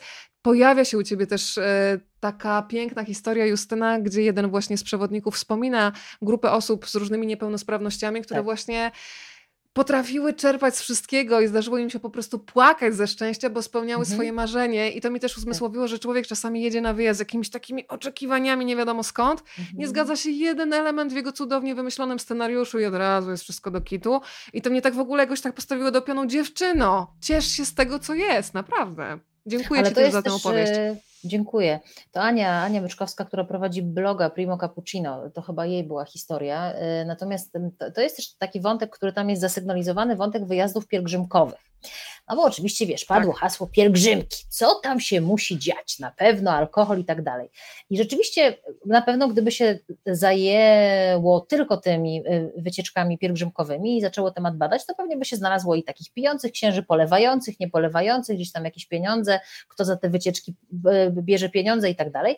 Ale y, w pilocie, z którym ja o tym rozmawiałam, mówili jedno – że na wyjazdy pielgrzymkowe jadą ludzie z konkretną intencją. Ludzie chorzy, starsi, z doświadczeniami życiowymi i oni naprawdę tam się modlą w tym autokarze, naprawdę się modlą w tym hotelu, naprawdę idą wymodlić coś dla siebie, jadą wymodlić coś dla siebie i złego słowa tam nie powiedzą, żeby tam się cokolwiek działo jakiegoś, nie wiem, patologicznego, bo to jest specyficzna grupa ludzi, którzy jadą po to, żeby sobie poprawić życie, bo wierzą, że y, stwórca im to jakoś zorganizuje, tak? Więc to, y, to skojarzyło mi się właśnie z, tą, z, z tymi ludźmi, którzy z niepełnosprawnościami y, są, ale to wiesz, to, to są często bardzo wdzięczni w ogóle tak. turyści, tak? Tak jak powiedziałaś, no, w ogóle wątek, który zasygnalizowałaś, to jest kluczowy wątek mojej książki, czyli oczekiwania od wyjazdu. Jest taka teoria życiowa, wydaje mi się, że to już tylko, wiesz, buddyści, zen i tak dalej, żeby nie mieć w ogóle oczekiwań w życiu, tak się nie da, ale nasze oczekiwania po wczasach są zdecydowanie przegięte i zdecydowanie za duże, dlatego wszystko nam się często nie podoba. To prawda. No to ja obiecałam pierwsze losowanie. E, maszyna losująca wysłała mi SMS, że jest gotowa. O, rozmawiam, bo lubię. Uruchamiamy maszynę losującą. I Justyna jest też teraz w komisji gier i zakładów. Tutaj takie poważne miny robimy jak ci państwo, którzy kiedy Ale będą maszyna fajne. losująca jest, słuchaj, włączony. No i za chwilę będzie zwycięzca lub zwyciężczyni Proszę bardzo, Pani Mariolo, do Pani yy, za chwilę polecą, za chwilę, czyli jutro wysyłam adresy do wydawnictwa WAB, Polacy Last Minute, Sekrety pilotów wycieczek Justyny. Dwie książki jeszcze będą szukać dobrych domów, więc proszę nie składać się broni. W odpowiednim momencie ogłoszę kolejny moment, żeby tutaj hashtagować. Słuchaj, porozmawiajmy jeszcze o czymś, co się nazywa overbooking, yy, bo to też budzi mhm. emocje i faktycznie z punktu widzenia laika, czyli człowieka, który płaci za wycieczkę, ma mhm. coś w tej umowie zapisane, kiedy się okazuje, że no nie do końca właśnie to jego oczekiwania, a w zasadzie nawet to, co jest zapisane w umowie zostało spełnione, no to budzi się taki naturalny błąd i ja się mu w sumie nie dziwię. Powiedzmy, jak ten overbooking e, funkcjonuje. Ale ja też się nie dziwię i dla mnie na przykład to jest coś, co po prostu jest nie fair. I próbował mi to wytłumaczyć wspomniany przeze mnie i też pozdrawiany przez e, chyba jedną z Twoich widzek, Radek Szafranowicz-Małozięć, która napisała, że studiowała z nim psychologię, E, że to jest takie, że to są takie prawa turystyki, tak? Że overbooking, czyli jakby przebukowanie, za dużo miejsc po prostu sprzedanych e, wobec tych, które mamy, czy to w samolocie, czy to w hotelu. No i dlaczego to się dzieje? Dlatego to się dzieje i to też pokazuje moja książka, że jesteśmy częścią systemu e, turystycznego, przemysłu turystycznego, gdzie chodzi o pieniądze. To wszystko się rozbija o pieniądze, tak? O to, żeby zarobić więcej, żeby się ten hajs zgadzał, mówiąc kolokwialnie. I teraz tak. liniom lotniczym, ponieważ te te bookingi, te, te rezerwacje są tak oddalone w czasie, o rok, o półtora, nie wiem, biuro podróży z bardzo dużym wyprzedzeniem musi rezerwować hotel, to biuro podróży czy liniom lotniczym opłaca się sprzedać więcej miejsc w samolocie czy w hotelu niż de facto mają. Dlaczego? Bo zawsze ktoś może nogę złamać, dziecko się rozchoruje w ostatnim momencie, ktoś nie dożyje, no życióweczka, ktoś się rozmyśli ale czasami się zdarza tak, że jednak się nie rozmyśli, wszyscy przeżyją i przyjeżdżasz do hotelu X, w którym miałeś mieć pokój i pan ci mówi, nie mam dla pana tego pokoju. Mało tego, to są dramaty, bo czasami ludzie jeżdżą regularnie i chcą mieć w swoim ulubionym hotelu pokój. swój ulubiony pokój z widokiem na morze i tego nie ma. No i zaczyna się, wiesz co, ja tego ja starałam się zrozumieć jak najbardziej, kiedy Radek mi to tłumaczył, to jest po prostu jego słowami tam opisane. Moim zdaniem to jest tak. nie fair, tak? Koniec, kropka. I on mi tam opowiada, że on sam był bohaterem takiej sytuacji. Guzik mnie to obchodzi. Ja jestem człowiek prosty. Jak mam, nie wiem, jeden telefon, to sprzedaję jeden telefon, tak? Y, albo jak jeden mam przyjść zegarek, na spotkanie nie... autorskie i je poprowadzić, to przychodzę w poniedziałek, a nie we wtorek, nie? Proste. Jak ty dzisiaj z tym lekarzem, tak? Że ty dzisiaj miałaś być u lekarza? A tak, ja dzisiaj pobiłam rekord bycia przed czasem, czyli przyszłam na wizytę. Pani powiedziała, tak, 10.30, ale w lipcu. Więc to już jest no. naprawdę rekord. Zawsze lubię Słuchaj, być wcześniej. No właśnie, więc to, ale no naprawdę, i więc dla mnie to jest jakiś taki tutaj element kombinatoryki, tak? Skoro my kombinujemy na, no ale to wszystko po prostu się rozbija o to, żeby ten pieniądz się zgadzał. No teraz nie wiem, jak te overbooking, nie wiem, czy teraz linie lotnicze cierpią na overbooking, nie mam pojęcia, czy widzę, wyskakują, wiesz, te last minute po 1500 zł, tak, ale jak ta turystyka po pandemii, masowa turystyka będzie wyglądać, to naprawdę bohaterowie moi żartowali tak, ja mogę przyjść do ciebie do radia opowiedzieć, to jest taki science fiction, że będę strzelał w ogóle, jak się nic nie spełni pewnie z tych moich przepowiedni, nie ma problemu, tak. No, jeżeli chodzi o to, jak bardzo pandemia zmieniła branżę turystyczną i branżę lotniczą, to Andrzej Wnęk, czyli pilot wycieczek zagranicznych, z, których, z którym rozmawiasz, mówi o tym, że e, te pierwsze raporty mówią o tym, że linie lotnicze wrócą do swoich obrotów sprzed pandemii dopiero być może około 2025-2026 roku. Tak, I to jest coś, co naprawdę pokazuje skalę tej zmiany, ale przyznaję, że ja niedawno szukałam biletów do Lizbony i te bilety są znacznie też tańsze. Inna sprawa, mhm. że jest tam coraz gorzej, jeżeli chodzi o sytuację pandemiczną, więc ja osobiście się jeszcze wstrzymuję, ale zmiany są spore. Porozmawiajmy o czymś, co mm, jakiś czas temu zbulwersowało wiele osób, czyli polskie strefy na wakacjach. E, co się kryje w ogóle za hasłem polska strefa? Mhm. E, to się nazywało Polskie Strefy, Polskie Wioski, chyba w takim oryginalnym e, tak. nazewnictwie. To był pomysł jednego z biur podróży, żebyśmy, to były dwa kraje, Chorwacja i Grecja, żeby w miarę za nie, za nie za duże pieniądze, bo to były tanie wyjazdy, nie wiem, 800 tysiąc parę złotych, E, pojechać sobie do miejsca, w którym masz polską obsługę, polskie jedzenie, polski film na wieczór, że faktycznie możesz nie wychodzić z tego hotelu, masz gwarancję, to co czasami sobie życzymy nad Bałtykiem, ale tego tam nigdy nie ma, bo nigdy nie ma pogody latem, oczywiście trochę mówię złośliwie, bo to, to nieprawda, ale że jedziesz sobie do takiej Grecji i masz Bałtyk, ale w Grecji, tak? Nie musisz z nikim rozmawiać w obcym języku, wszyscy ci tam obsłużą, nie musisz jeść jakieś caciki, w ogóle jakieś tam sałatka grecka, choriatiki, cokolwiek, nie, schabowy, pomidorowa, E, a wieczorem ci pokażą killera albo samych swoich, jest taki wielki ekran na plaży, jeszcze może jakaś polska muzyka poleci z tych głośników, no bo musi być. I to rzeczywiście był e, taki powód do dyskusji ogromnej w branży. Przede wszystkim dlatego, co też pewnie jako osoba podróżująca uważasz, że jedziemy po to, żeby poznać coś innego. Żeby tak? było inaczej niż tutaj. Żeby było inaczej, żeby się czegoś dowiedzieć, żeby jakby rozwijamy się wtedy, nie wtedy, kiedy wszyscy się z nami zgadzają i wszyscy mówimy tak samo, tylko rozwijamy się wtedy, kiedy poznajemy inność, kogoś, kto ma odmienne zdanie, odmienny kolor skóry, odmienną kulturę, tak? A myśmy się w tych bunkrach, takich gettach zamykali, ale to znów środowisko się podzieliło i na przykład jedna z moich bohaterek mówi, a co wy sobie myślicie, to się nazywało polskie wioski, więc była taka afera, przecież Niemcy mają swoje wyspy, Majorka to jest niemiecka wyspa, tam jest wszystko pod Niemców, niemieckie napisy, niemieckie niemieckie wyrsty sobie kupisz coś z tego, że to jest, nie wiem, tam e, hiszpańskojęzyczne miejsce, absolutnie wszystko jest pod Niemców. A Brytyjczycy też są różne miejsca, no akurat angielski to jest językiem, jest językiem obowiązującym, ale są miejsca robione pod konkretnych turystów. Tutaj myślę, że dyskusyjna była ta nazwa, że polskie wioski, tak, czy polskie strefy, I też ja spotkałam pilotów, którzy mówili, a dlaczego oceniasz, jak ktoś chce odpocząć? Jak ktoś chce sobie odpocząć mhm. ze schabowym, ale mieć ciepło, no to ma prawo do tego, tak? Tylko to kolejny wątek jest też taki, kto na te wyjazdy jechał, jaki to był turysta. Czy to był turysta wyedukowany, czy to był turysta prosty, czy to był turysta taki hamski, czy to był ten powiedzmy Janusz, różnie to wyglądało. Czasami zdarzało się tak, że ponieważ to były tanie wyjazdy, to jeździli tacy może nie backpackerzy, ale ludzie, którzy po prostu tylko kupowali czarter, a potem na miejscu to w ogóle hajda z tej polskiej strefy i sobie zwiedzali Grecję, tak? Ja osobiście kończąc wątek myślę, że jednak po to jedziesz, żeby poznać coś innego i że jest to zaprzeczenie pewnej idei podróżowania, tak? Tylko no, podróżowanie nie mylić z odpoczywaniem, tak? ale wycofali się z tego pomysłu. Szybko się wycofali, mówiąc, że tam może niekoniecznie im się to skalkulowało. No, temat zamknięty, ale ciekawy.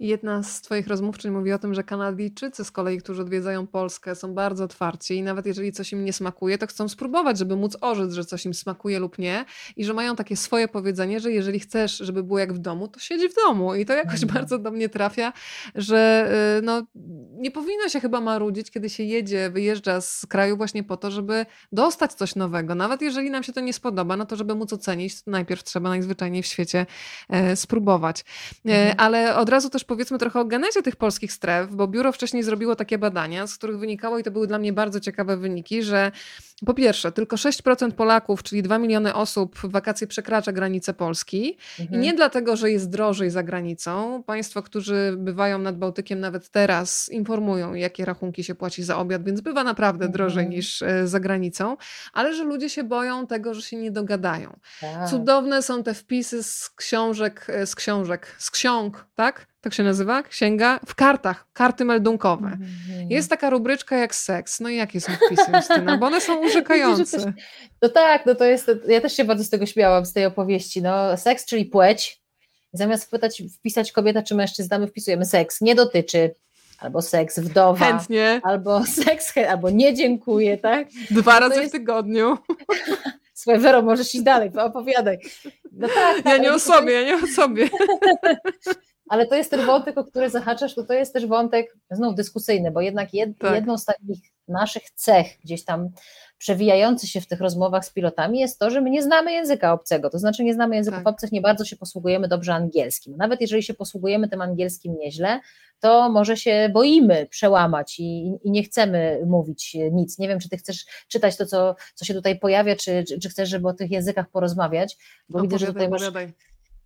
więc tak, z tymi językami, no to jest, mm, jest to trochę kłopot. Wiele jest takich opowieści, właśnie na przykład, że e, czas wolny, to Jędrzej mi opowiadał, że jest czas wolny i mówi do, do swoich e, turystów, takie małżeństwo, para, to tak, proszę, mają Państwo to jest parę godzin czasu wolnego, niech Państwo sobie pozwiedzają, to było na Malcie. No i wraca po tych paru godzinach, a oni właściwie nie ruszyli z tego miejsca, w którym się rozstali. Co Państwo widzieli? No tutaj tak dookoła hotelu sobie pooglądaliśmy tylko, bo tak, bo się człowiek bał. Tylko wiesz, Wero, to jest też pytanie tak. o to, kto jest jeździ na wczasy zorganizowane, bo na pewno y, wejdzie teraz, nie wiem, cały ubrany na biało socjolog albo znawca branży i powie, ale to się zmienia, przecież backpackerzy, ludzie, którzy podróżują, zamawiasz sobie sama wyjazdy na Booking, y, na Airbnb, no musisz znać język, bo inaczej byś się nie dogadała, tak, więc wydaje mi się, że może nasze pokolenie albo troszeczkę jeszcze kolejne już na tyle dobrze zna język, że nie będzie miało tego, tej granicy, tej bariery. A ja cały czas mam strach, ja też mam barierę, więc żeby nie było, ja przyznaję, że ja mam zawsze strach, czy ja się dogadam i ja Naprawdę? mam takie momenty, momenty, naprawdę, chociaż y, inna sprawa, że dużo łatwiej mi się rozmawia po angielsku za granicą niż w Polsce, gdzie mam wrażenie, że każdy czyha na błąd gramatyczny i zaraz mi go wytknie, a tam z błędami, nie z błędami, ale na migi wszystko jakoś mówią, się dogaduje. Mówią. Natomiast ja doskonale rozumiem osoby i nawet podziwiam, szczególnie podziwiam osoby na przykład po 60, po 70, które nie znają języka, ale mimo to decydują się na to, żeby pojechać i one sobie świetnie często radzą, więc ja jak najbardziej takim osobom kibicuję. Broń Boże, bym sobie tutaj nie pozwoliła na to, żeby się wyśmiewać z tego, że ktoś mhm. nie zna języka, bo ma do tego pełne prawo ale to są też inne wątki, na przykład taka historia, która już do mnie przyszła po napisaniu książki, bo teraz wiesz, ludzie przychodzą, opowiadają, a ja miałem tak, a ja miałem tak, że tak, raz się boimy, dwa nie umiemy, trzy po prostu mamy to w nosie i to, że powinniśmy w innym, i to jest akurat oznaka braku szacunku. Do, do czego zmierzam? Znajomy opowiadał mi taką sytuację o Grecji, e, na all inclusive, taki pan z brzuszkiem, wiesz, oczywiście tors nagi, tutaj odpowiednio owłosiony, niczym pan z okładki mojej książki, podchodzi do Greczynki, która nalewa to piwo przy basenie, dziesiąta, ciach, miejsce zajęte na leżakach, podchodzi i mówi tak, przynosi butelkę plastikową, żeby ona mu nalała piwo i mówi tu mi lej. Po, tu mi lej. Głośno i wyraźnie. Pani w ogóle patrzy, on mówi, tu mi lej, nie będę do ciebie dwa razy chodził. I tak, możesz się obśmiać, a teraz tak, co to znaczy? Do ciebie nie będę dwa razy chodził, hej, to chamskie, tu mi lej, tak. mówię głośno, wyraźnie, to jest po prostu prostackie, więc to też nie jest tak, że my tacy jesteśmy biedni i się nie, nie potrafimy przełamać, czasami po prostu mamy to gdzieś i wydaje, i tam też są takie opowieści, na przykład Hanna e, Janicka, która no jest taką bardzo doświadczoną pilotką w ogóle z Poznania, ona robiła kursy dla, dla pilotów, opowiadała mi o pewnej pani na degustacji wina, tak, która mówiła uparcie do tego sommeliera po polsku, tak, i była oburzona, że ona mówi powoli, dlaczego on mnie nie rozumie, no Jezus, zejdźmy na ziemię, tak, zejdźmy na ziemię. To, dla mnie to akurat jest objaw takiego braku szacunku. Braku szacunku, braku jakiejś kultury osobistej, e, no jakiegoś być może hamstwa. Naprawdę, to, że ktoś się wstydzi, nie potrafi się przełamać, to jest jedno, tak? No ale z drugiej strony jedziesz do jakiegoś kraju, no, no tutaj naprawdę można by całą dyskusję o tym zrobić, wiesz, o, o znajomości języka obcego. I też rzeczywiście, no po to jest pilot, który może ci pomóc, ale to jak komuś mówisz tu mi lej, to po prostu jesteś burakiem za przeproszeniem. No naprawdę, nie bójmy się tego, bo, bo też nie, nie koloryzujmy, że wszyscy imieniu, tak. jesteśmy takimi wspaniałymi, wiesz, otwartymi, serdecznymi turystami. Jak ktoś mówi ciapaty, albo ten brudas, albo ten arabus, my tak mówimy, Polacy tak mówią, polscy turyści tak mówią. Rasizm Jak... najczystszej postaci no i, i hamstwo, brak szacunku, brak wszystkiego. No ja uważam, że akurat to powinno być piętnowane, jeżeli się tak zachowujesz, nie wyjeżdżaj po prostu z kraju, bo jesteś najgorszym świadectwem dla, dla wszystkich. A dlaczego, zobacz, tak wiele osób mówi, zobacz, na pewno spotkałaś też takich ludzi, ja mam też takich bohaterów w książce, wszystko robię, żeby nie z Polakami, byle nie z Polakami. Jeżdżę z zagranicznymi biurami, nie jeżdżę z polskimi, żeby tylko nie spotkać Polaków, żeby nie było wiochy, żeby nie było obciachu, żeby nie było głośnej muzy przy basenie, drących Słuchaj, się dzieci. Pamiętam dokładnie kiedyś y, jeden, y, ja w sumie na takich zorganizowanych wyjazdach byłam chyba dwóch, Potem już jeździłam sama, natomiast mhm. pamiętam doskonale jeden z wyjazdów właśnie chyba do Grecji, gdzie dwóch panów było wyprowadzanych z samolotu, ponieważ nie byli w stanie po prostu wyjść o własnych siłach. Panowie w sweterkach, z reklamówkach. Wydawało mi się, że to jest właśnie tak stereotypowe, że aż po prostu niemożliwe.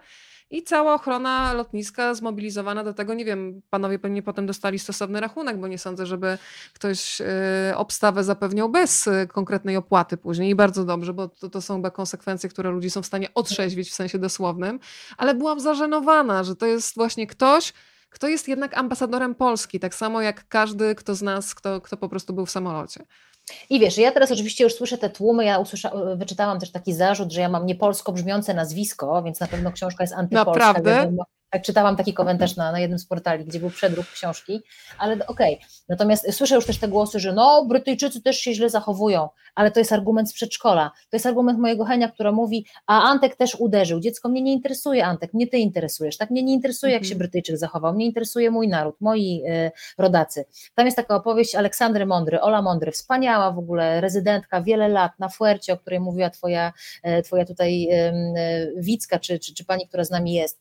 Na Fuercie na Kubie, w Egipcie ona była rezydentką i przyszedł facet, rzeczywiście tam była sytuacja z overbookingiem, z tego co pamiętam, czyli też nie dostał tego pokoju, który chciał, ale natychmiast wjechał w bardzo wysoki poziom wkurzenia i w tej recepcji zaczął się na nią tak wydzierać, rzucając po prostu bluzgami, wyrwał jej torbę, którą ona miała w rękach, w tej torbie miała swój prywatny aparat, przerzucił tę torbę przez całą recepcję, ona mówi, że nie widziała w Egipcie w takich sytuacjach służbowych kobiet, bo one zazwyczaj gdzieś tam się ukrywają. Wyszła kobieta z tam, interweniowała ta, ta, ta cała obsługa po prostu tego hotelu, żeby jej pomóc. No jakim trzeba być hamem po prostu, Wero, żeby nawet tak. jeżeli jesteś wściekły, że coś ci tam nie pasuje, żeby wyrywać kobiecie, on wielki, ona taka malutka, ona się przestraszyła. Przecież tam, tam jest też opowieść o tym, że turysta wracał pobity, bo z kimś tam się, to się naprawdę dzieje. To nie są jakieś wymysły antypolskich ludzi, tylko może zastanówmy się przy tej którejś szklaneczce tego piwka chrzczonego przy basenie, czy jednak potrafimy się po nim zachować, no, bo wiesz, nam się czasami, to jest to z, z okładki, to my tylko bardziej, tak, nam się czasami wydaje, że nie wiem, pojedziemy, nie zobaczymy tych ludzi nigdy, tylko to nie o nich chodzi, tylko o nas samych, chcemy siebie oglądać w takim po prostu beznadziejnym upodleniu, no chyba nie. Na pewno nawet. Słuchaj, porozmawiajmy sobie o takim temacie, który mnie bardzo poruszył. E, bo on bardzo dużo mówi o nas e, jako o ludziach, którzy jednak są skupieni tylko i wyłącznie na sobie i którzy dla własnego spokoju potrafią wysłać członka rodziny, który choruje na Alzheimera, na wyjazd solo, mhm. bez jakiejkolwiek opieki i bez poinformowania pilota czy rezydenta, że jest to osoba, która wymaga kontroli, która wymaga podania konkretnych leków i która nawet jeżeli zdarzają się momenty, że funkcjonuje ok, mogą się zdarzyć momenty, kiedy ona kompletnie nie wie, kim jest, gdzie jest, może się zgubić i zachowywać w taki sposób dla osób zdrowych nieracjonalny. E, to było coś, co mnie kompletnie tak rozłożyło emocjonalnie, mhm. bo pokazuje taki kompletny brak odpowiedzialności, jednocześnie ogromną ludzką samotność. Nawet jeżeli masz rodzinę, to, to nie jest powiedziane, że ta rodzina jak, w jakiś sposób jest z tobą związana i że o ciebie zadba. Ale to też pokazuje, dzięki, że na to zwracasz uwagę, bo to też e, dla mnie to było bardzo poruszające.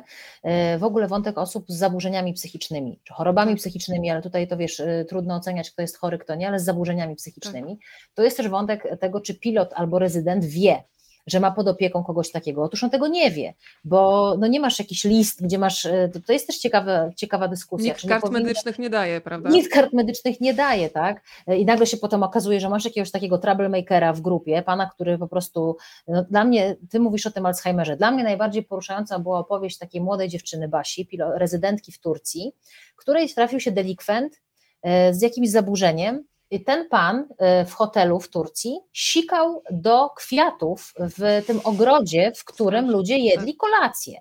Tak. I wiesz, to się zdarzyło raz, drugi, piąty. Obsługa hotelu go usunęła, wezwała tę rezydentkę. Hotel ma prawo usunąć takiego człowieka, ma prawo tak? E, I potem ona do niego weszła do pokoju. Okazało się, że ten człowiek ma jakąś baterię w ogóle leków przeróżnych, na to, na tamto. Pojechali z nim do szpitala i zostajesz tą dwudziestoparoletnią rezydentką i wozisz się z takim człowiekiem. Dzwonisz do biura, próbujesz ustalić jakiś numer do rodziny, przecież rodzina nie odbiera, albo nie ma tej rodziny, tak? A często po prostu jest tak, że rodzina nie odbiera. Ale wiesz, no to jest y, smutne, ale życiowe, że nas nie interesuje los kogoś takiego. Nawet jeżeli dla mnie to nie tłumaczy, nic nie tłumaczy takiego zachowania, na przykład z taką e, osobą z Alzheimerem, no, nawet jeżeli ta osoba jest dla ciebie trudem, tak, na co dzień jest dla ciebie obciążeniem, to nie robisz czegoś takiego, że zrzucasz odpowiedzialność na nią, dla kogoś, na kogoś w ogóle obcego, tak i potem nie odbierasz telefonu. Tak. To jest koszmar. E, ja, dlatego też rozmawiałam z psychologiem Piotrem Mosakiem, bo ja go zapytałam, czy na wyjazdach mogą nam się uaktywnić jakieś zaszłości psychiczne. Dla mnie w ogóle różne zaburzenia psychiczne na wyjazdach, które się uaktywniają, były ciekawe. I on powiedział, że tak. Dlaczego? Na przykład Dlatego, atak paniki, prawda? Paniki, tam, tak, tam na przykład Jędrzej opowiada, to jest bardzo młody pilot, naprawdę, że miał taką e, sytuację, że zadzwonił do niego już przed wyjazdem mąż e, swojej żony z restauracji gdzieś tam w tej, na Malcie, to było albo w Hiszpanii i ta kobieta miała jakiś taki atak, że w ogóle miał, nie, rwała ścierkę jakąś bawełnianą, miała taki atak i ten Jędrzej nie wie co zrobić, podejdzie, to ona mu uderzy go, ruszy ją, to jeszcze e, będzie potem miał proces o to, że naruszył jej cielesność, wiesz, tutaj nie ma tak. tak super określonych ram, tak, to jest bardzo trudne. Ale kończąc wątek tych, e, tego, czy może się uaktywnić choroba.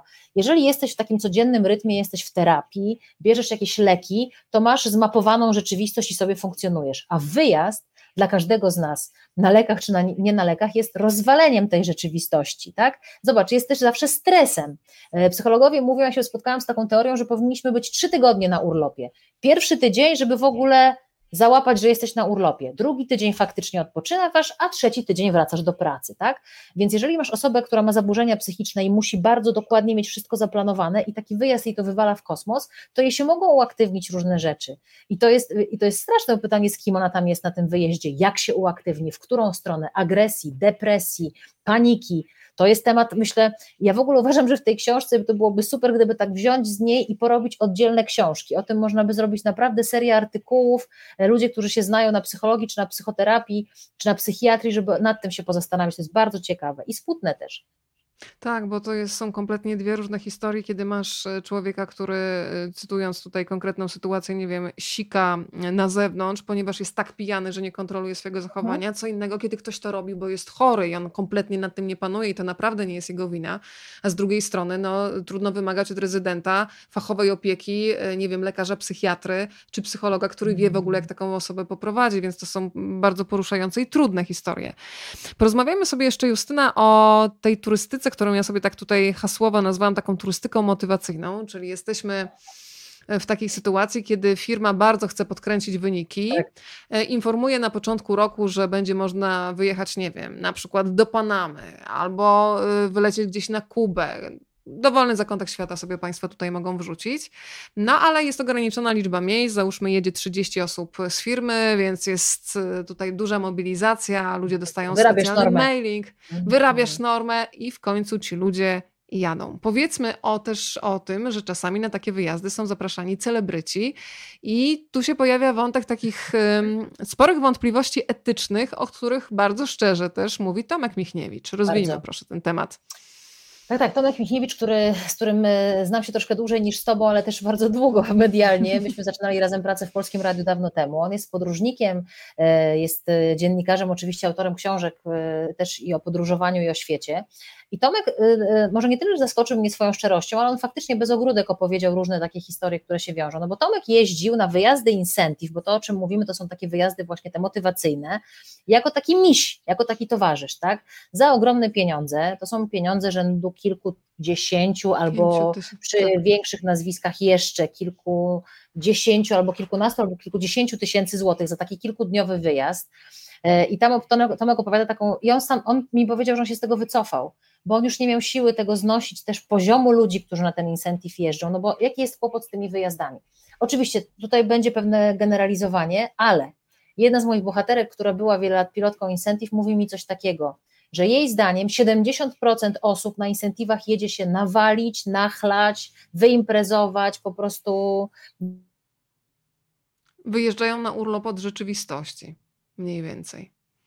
I teraz Państwo muszą mi dać znać, czy Justyna się zamroziła tylko u mnie na ekranie, czy również Państwo jej teraz nie słyszą. Czekam na Państwa odzew w tej sprawie, a ja za chwilę z redaktor Dżibik Klugę się tutaj skontaktuję telefonicznie a w tak zwanym międzyczasie będę pięknie szyć. Jak tylko najpiękniej potrafię, to wykorzystam ten moment, żeby po raz drugi uruchomić e, maszynę losującą, więc poproszę Państwa o udostępnienie tej rozmowy, wpisanie hashtagu rozmawiam, bo lubię i za chwilę maszyna e, losująca zostanie uruchomiona po raz drugi. Słuchaj, szyję tutaj jak potrafię.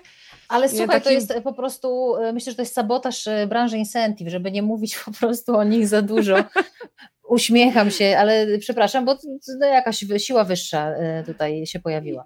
Ja pomyślałam o tym, że wiesz, wykorzystamy tę okazję do tego, żeby dać losowi szansę, e, czyli tym wszystkim, którzy wpisali tutaj hashtag rozmawiam, bo lubię i mają ochotę e, wygrać Twoją książkę. Państwo pisali, że pani Justyna się zamroziła, ale się już odmroziła. E, a my teraz losujemy po raz drugi. Tadam, dadam. Mamy już jedną panią, która będzie miała Twoją książkę na półce, i za chwilę zobaczymy, czy będzie pan, czy pani. Emocje rosną. I jest pani. Pani Dominiko, Ach, gratuluję i wszystkich dzisiejszych zwycięzców. Ja Państwa jeszcze odnajdę oczywiście na Facebooku, ale bardzo mi ułatwicie sprawę, jeżeli po naszym dzisiejszym spotkaniu wyślecie jeszcze maila pod adres rozmawiam, bo lubię małpa gmail.com i ja tam e, wszelkie szczegóły Państwu zamieszczę, żeby już nie było najmniejszych wątpliwości. Będziemy mieć jeszcze jedną okazję do losowania, ale e, Justyna, ja przyznaję, że bardzo się uśmiechnęłam, bo rozmawialiśmy o tych wyjazdach. E, skończmy może ten wątek dotyczący wątpliwości etycznych, bo to chyba nie do końca tak, jeszcze tak, tak wybrzmiało, tak, tak, bo, ten e, tak. kraina lodu przyszła na chwilę, ale już została rozmrożona. Słuchajcie, jeżeli to się chodzi? znowu wydarzy, to ja po prostu znaczy się zawiesiłam, żeby się przypudrować. To, to na pewno dlatego się będzie działo. Przepraszam za te Sprytne. problemy techniczne. W każdym razie wracając do Tomka Michniewicza, bo to było na tym, na tym etapie. No właśnie, że wyjeżdżają różni znani ludzie, celebryci za ogromne pieniądze. I Tomek miał kiedyś taką sytuację, że leciał samolotem z tymi, teraz będzie słychać karetkę, bo ja niedaleko Bielańskiego.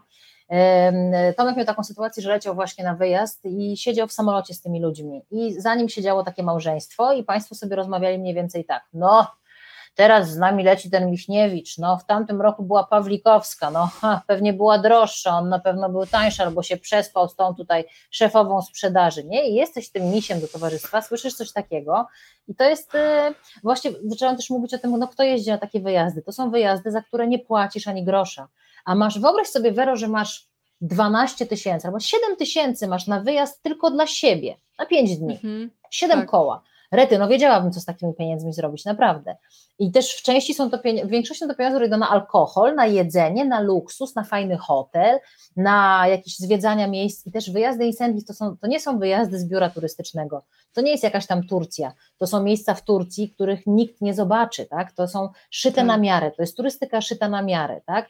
I oczywiście ja zaczęłam to mówić, że jedna z moich bohaterek ma, ma taką refleksję, że 70% osób na wyjazdach incentive jedzie tam na bailando a 30% jedzie po to, żeby rzeczywiście coś zobaczyć, tak? Więc to nie jest tak, że tam wszyscy jadą tylko po prostu e, nafta, impreza i, i, i koniec w ogóle kontaktu z bazą. Niemniej, tak to jest. No też jest, wiesz, to kiedyś wyborcza o tym pisała, to, to też jest pewnie temat na kolejny większy tekst, e, wyjazdy dla lekarzy jak się na przykład no był taki moment, że firmy farmaceutyczne zapraszają lekarzy, prawo się pozmieniało, nie mogły zabierać do hoteli e, bodajże pięciogwiazdkowych, pięciogwiazdkowych Pięcio, więc dlatego obniżały. Hotele, tak. o, no właśnie, to jest takie no dyskusyjne wszystko bardzo. Jak nie wiadomo o co chodzi, to chodzi o pieniądze i luksusy, no jasna sprawa. Ja chciałam tylko powiedzieć, że bardzo lubię widzów, rozmawiam, bo lubię, bo zawsze sobie gratulują nawzajem. Tutaj nie ma zawiści, tylko proszę. Wygrała pani Dominika, która pisze, haha, nie wierzę, a jednak proszę uwierzyć. A tutaj pani Mariola gratuluje, pani Irena, pani Kasia, bardzo się cieszę, pani Wanda oczywiście obecna. Panią Wandę miałam okazję poznać podczas Big Book Festiwalu i to są Widziałam, fantastyczne momenty. Zdjęcie. Tak, kiedy można zobaczyć słuchacza, który jest z tobą po drugiej stronie i w końcu y, tak połączyć twarz, y, imię i nazwisko. Y, uściski pani Wando. Teraz porozmawiajmy sobie Justyna o czymś, o czym ty masz pojęcie pojęcia, ja kompletnie nie mam pojęcia. Mam sporą empatię, więc mogę sobie wyobrażać, ale to jednak nie jest to samo co doświadczenie, czyli wakacje z dziećmi. Z czym to się Jezu, tak postawiłaś mnie tak sposób. Wasza czym wiesz, a ja nie wiem. Red Vero, ile mamy czasu? To znaczy nie wiem o co pytasz. Ale wiesz, co miałam nawet. Da się odpocząć? To wszystko pewnie zależy. E, znana ci nasza też wspólna koleżanka Agnieszka Szydłowska na, na spotkaniu, które miałyśmy razem no ona była zadziwiona tym, że ja jestem tak zmęczona po prostu wyjazdami z dziećmi, bo ona ma takie super swoje patenty, że to się da jakoś przeżyć. No wiesz, to jest też pewnie, już nie mogę mówić źle o wakacjach z dziećmi, bo wyjdzie, że jestem strasznie przejętą matką, no.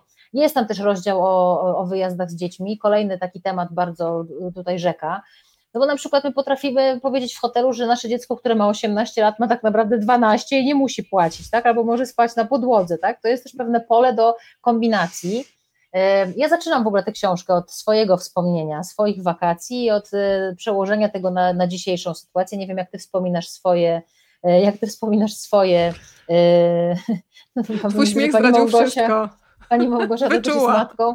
No ale nie wiem, jak ty pamiętasz, ja pamiętam swoje wakacje jako takie nerwowe, bo czym u nas zawsze wyjazdy były nerwowe, tak? E, tata pakował, e, wszystko znosił te torby do tego poloneza albo tam do malucha, potem jechałaś przez pół Polski, pies szczekał z tyłu, to nie były takie nowoczesne psy, co się tam je uczyło, żeby, żeby się zachowywały w różnych sytuacjach, tylko ten Nowoczesne też się nie zachowują, muszę ci powiedzieć, wiesz? No przecież łatka wszędzie z tobą jeździ i jest spoko. I też no. potrafi się zachowywać nie zawsze fajnie, wiesz? Znaczy z dziećmi też, yy, tak jak to sobie rzadko, no nie, da, nie da zaplanować. No ja miałam taką sytuację, że myśmy przy moim starszym synu kupili sobie, no już dobra, dobra, polecimy, polecimy na minorkę, minorka, jakiś last minute, dobra, Bogu dziękować, że ubezpieczyliśmy ten wyjazd, ponieważ dzień przed wylotem Heniek dostał zapalenia ucha. Więc ja na przykład podziwiam ludzi, którzy podróżują z dziećmi, ponieważ ja uważam, że jedynie taka opcja danego dnia jedziesz gdzieś, że dzieci są zdrowe, w dobrej formie, to jest naprawdę wyzwanie, a może to jest rzeczywiście kwestia sposobu e, myślenia rodziców. No ja jestem akurat matką tutaj, nie bierzcie ze mnie przykładu, bardzo taką przejmującą się, no więc, więc może niekoniecznie. No. Ale wiesz, jeżeli przy tym jesteśmy i mogę coś dorzucić, to miałam taką, e, taką delikatną dyskusję związaną z tymi wakacjami. Moim zdaniem będzie drogo w Polsce i będzie drogo i nad morzem i w górach, bo branża musi sobie jakoś wyrównać te, te braki, które były. Ja pojechałam, z, byłam niedawno z moim dzieckiem Szklarskiej Porębie, tam jest taki bardzo fajny park dinozaurów, dosyć drogi, dosyć drogi. Ale akurat byłam tam z, z Henrykiem, myśmy się tam wybrali do. Za mną była taka czteroosobowa rodzina. I oni stanęli przed e, tą tablicą z e, informacją, ile kosztują bilety, i zaczęło się kombinowanie. No, to może tutaj Basia, zobacz, tu jest taka miarka wzrostu, to może wejdziesz yy, jako ośmiolatka. No nie, haha, nie załapiesz się, dobra, to może bilet rodzinny nam się bardziej opłaci. Nie, no to ojciec mówi, dobra, to ja zostanę, żebyście lepiej tam weszli yy, yy, beze mnie, tak? Ja to opisałam u siebie na Facebooku i posypały się na mnie gromy, gromy, że to no bo wiesz, może się okazać, że faktycznie ktoś nie ma na to pieniędzy. Ale ja, może ta, być, słuchaj. Ale, no. ale ja to biorę pod uwagę, bo jakby ja też nie mam na wiele rzeczy pieniędzy, ja absolutnie nie jestem żadną odklejoną osobą, tylko ja pamiętam jak to wyglądało i teraz y, dlaczego o tym opowiadam, że w ogóle wakacje z dziećmi to jest ogromny koszt, ale dla mnie to był taki przykład na kombinowanie pewne, tak, że może obejdziemy. Być może się pomyliłam i był to jednak y, y, przykład na, na brak tej, tych pieniędzy. No ja akurat mam takie podejście, że jak mhm. mnie nie stać, to nie jadę. I to jest kolejny wątek, tak? Czy jak mnie nie stać, to nie jadę, czy jak mnie nie stać, to próbuję w jakiś sposób to poruszyć. Ale generalnie różne wątki związane z rodziną, z kombinowaniem i z pieniędzmi w kontekście polskim to są wątki, które generują bardzo dużo dyskusji, więc y, bardzo łatwo y, wejść na taki grząski grunt, no naprawdę. Drodzy Państwo, ja od razu muszę ośmielić wszystkich, bo Państwo też dzielą się swoimi doświadczeniami, bardzo się z tego cieszę i dziękuję, ale można też Justynie zadawać pytania dotyczące i jej doświadczeń wakacyjnych, i samej pracy nad książką, i rozmów z gośćmi, e, więc proszę tutaj się czuć jak najbardziej włączonym do tego spotkania, bo rozmawiam, bo lubię, polega na tym, że my jesteśmy tutaj razem, same byśmy sobie tak, same byśmy sobie też posiedziały i porozmawiały, ale z Państwem jest po prostu dużo przyjemniej, co do tego nie mam no najmniejszych wątpliwości. Pani Ania napisała, że dzięki nam czuje się jak w podróży podróży dookoła świata. Bardzo dziękuję i dziękuję w imieniu Łatki e, za buziaki, przekażę z e, dziką radością. Słuchaj, e, wypisałam sobie tutaj takie różne hasła i uśmiecham się sama, to Państwo może się też uśmiechną, chociaż sytuacja była bardzo poważna, ale według mnie jednak obrazująca poziom zaufania do rezydenta. Myślę o takich dwóch paniach, które przyjechały i nagle tak musiały tę panią rezydentkę, pani tak na chwilę na boczek przyjdzie.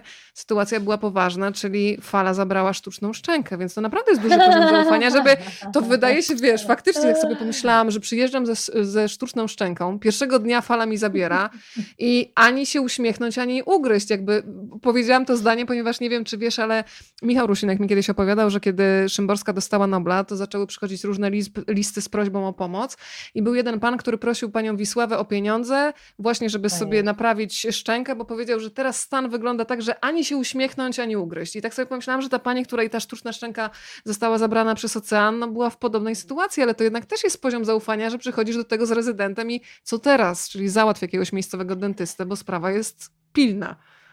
No wiesz, y, to ja powiem y, na drugą nóżkę, y, no że przychodzisz z tym do rezydenta, a może można było samemu, mówisz o zaufaniu, ja powiem pewnej tak. bezradności, tak? No bo to też jest coś, co było dla mnie ciekawe w tej książce, tak? Na ile my zaczynamy myśleć jak dzieci na wyjazdach, albo nie myśleć, tylko stajemy się dziećmi, tylko oddajemy się w, we władanie rezydentów, tak? Czy we władanie, wyłącza nam się myślenie i po prostu niech się dzieje wola nieba. E, I tu ja też oczywiście słyszę te głosy, że no przecież po to są wakacje, żeby odpoczywać. Tak, ale wydaje mi się, że my czasami za dużo jednak e, przekazujemy tym rezydentom. Oni się nasłuchają, oni muszą być trochę psychologami, trochę księżmi, zobaczą różne dramaty rodzinne, że ona się wyprowadza w nocy od męża, a tam są nawet e, sytuacje nieprzyjemne, bo ktoś kogoś uderzy i ty jesteś tym rezydentem, który to wszystko widzi, naprawdę. I akurat to taki wątek, wiesz, na drugą nóżkę, ale a propos tej szczęki, to dla mnie była taka świetna historia, tam jest o kradzieży na ptasią kupę. To znaczy w Hiszpanii była taka sytuacja, że i przyszły do, do rezydentki okradzione w ten sposób kobiety, że szłaś sobie po Hiszpanii i nagle, e, jak to było, że podbiegał do ciebie człowiek, który, czy, czy, czy rzucali ci jakoś tak, że to wyglądało tak, jakbyś miała ptasią po prostu kupę, to był kawałek czekolady. I podbiegał szybko taki Hiszpan, który tam ci ścierał tę czekoladę, a jednocześnie pomocny. tam z tyłu zabierał ci pomocny. To właśnie taka, o Boże, co się dzieje, co się dzieje? I to panią się tak zdarzyło i zabierał ci plecak i nagle i mówił, zaraz pani tu przyniosę szmatkę, żeby to zetrzeć. I już nie wracał ani z żadną szmatką, ani z twoim plecakiem i w ten sposób ta kradzież na, na ptasią kupę się odbyła. Y, i, i, i to, to, no to różne rzeczy się dzieją na świecie, czy to świadczy o naszej trzpiotowatości, no tej szczęki to szkoda, no. Trzeba było sobie jakoś, nie wiem, dla mnie to wiesz, ta, ten telefon do rezydentki w nocy, że dziecko płacze i że nie mam smoczka, no Naprawdę tak. do rezydentki z tym dzwonisz. No Wero, zastanowiłabyś się trzy razy, czy albo z tym, że w nocy nie masz ręcznika. Naprawdę nie ruszasz się z pokoju i nie idziesz nawet na migi, tłumaczysz w tej recepcji, że tam do wytarcia pleców. No szanujmy się, to nie są nasi, to nie są sługusy, tak? To jest podejście po tak. prostu jak do służby, tak? I też służby tak nie traktujmy. Wyłącza nam się myślenie na wyjazdach, przenosimy całą odpowiedzialność za siebie, za swoje życie na rezydentów i jeszcze oczekujemy, że tak jakby złe życie nam się zatrzyma w Polsce, zostanie, a pojedziesz do Hiszpanii, tam będzie lepszy świat, nie? Nie będzie tego męża, który tam chrapie, nagle nie będzie chrapał, nie będzie tej żony, która ci suszy głowę, nagle nie będzie suszyła głowy. Hello, dzień dobry, to tak nie działa. Tu ziemia, tu ziemia. Tu Słuchaj, ziemia. ale e, pani Elżbieta napisała komentarz, który przypomniał mi bardzo ważną część twojej książki, bo... Mm, nie wiem, tak. czy teraz nie zostanę zaatakowana przez rodziców, ale ja naprawdę mam czasami wrażenie, e, że rodzice, kiedy wchodzą do restauracji albo jadą na wakacje, chcą mieć też właśnie w czasy od dzieci i ja oczywiście rozumiem, że dziecko może krzyczeć w restauracji, czasami jest po prostu chore i dlatego krzyczy, ale zdarzają się sytuacje, kiedy po prostu rodzice kompletnie się nie interesują tym, co robi dziecko.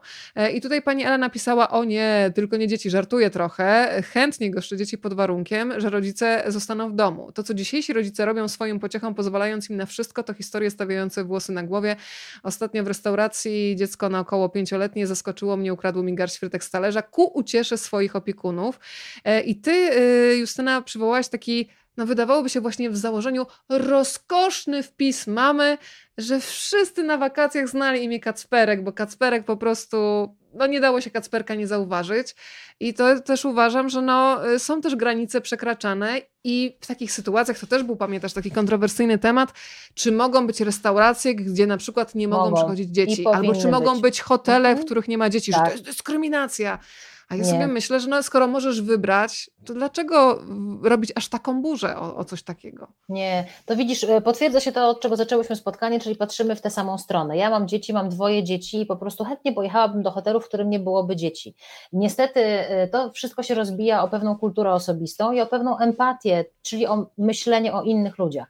E, zacytowana historia pani, że Kacperek znał, to jest po prostu niezbyt mądra pani, nie będę się wyrażać tutaj, bo musiałabym mówić bardzo brzydkie wyrazy, ale mnie jako Królowa przykro, tak. mnie jest Tempa kobieta, tempa kobieta. Mnie jako matce jest przykro, że y, ktoś tak pozwala zachować się swojemu dziecku. Ja kiedy jestem z dziećmi w hotelu i moje dzieci się drą, to mówię hej, hej, hej, jesteś w hotelu, tu jest naprzeciwko jeden pan, drugi, piąty, on tu odpoczywa, szanuj to, nie jesteś tutaj sam.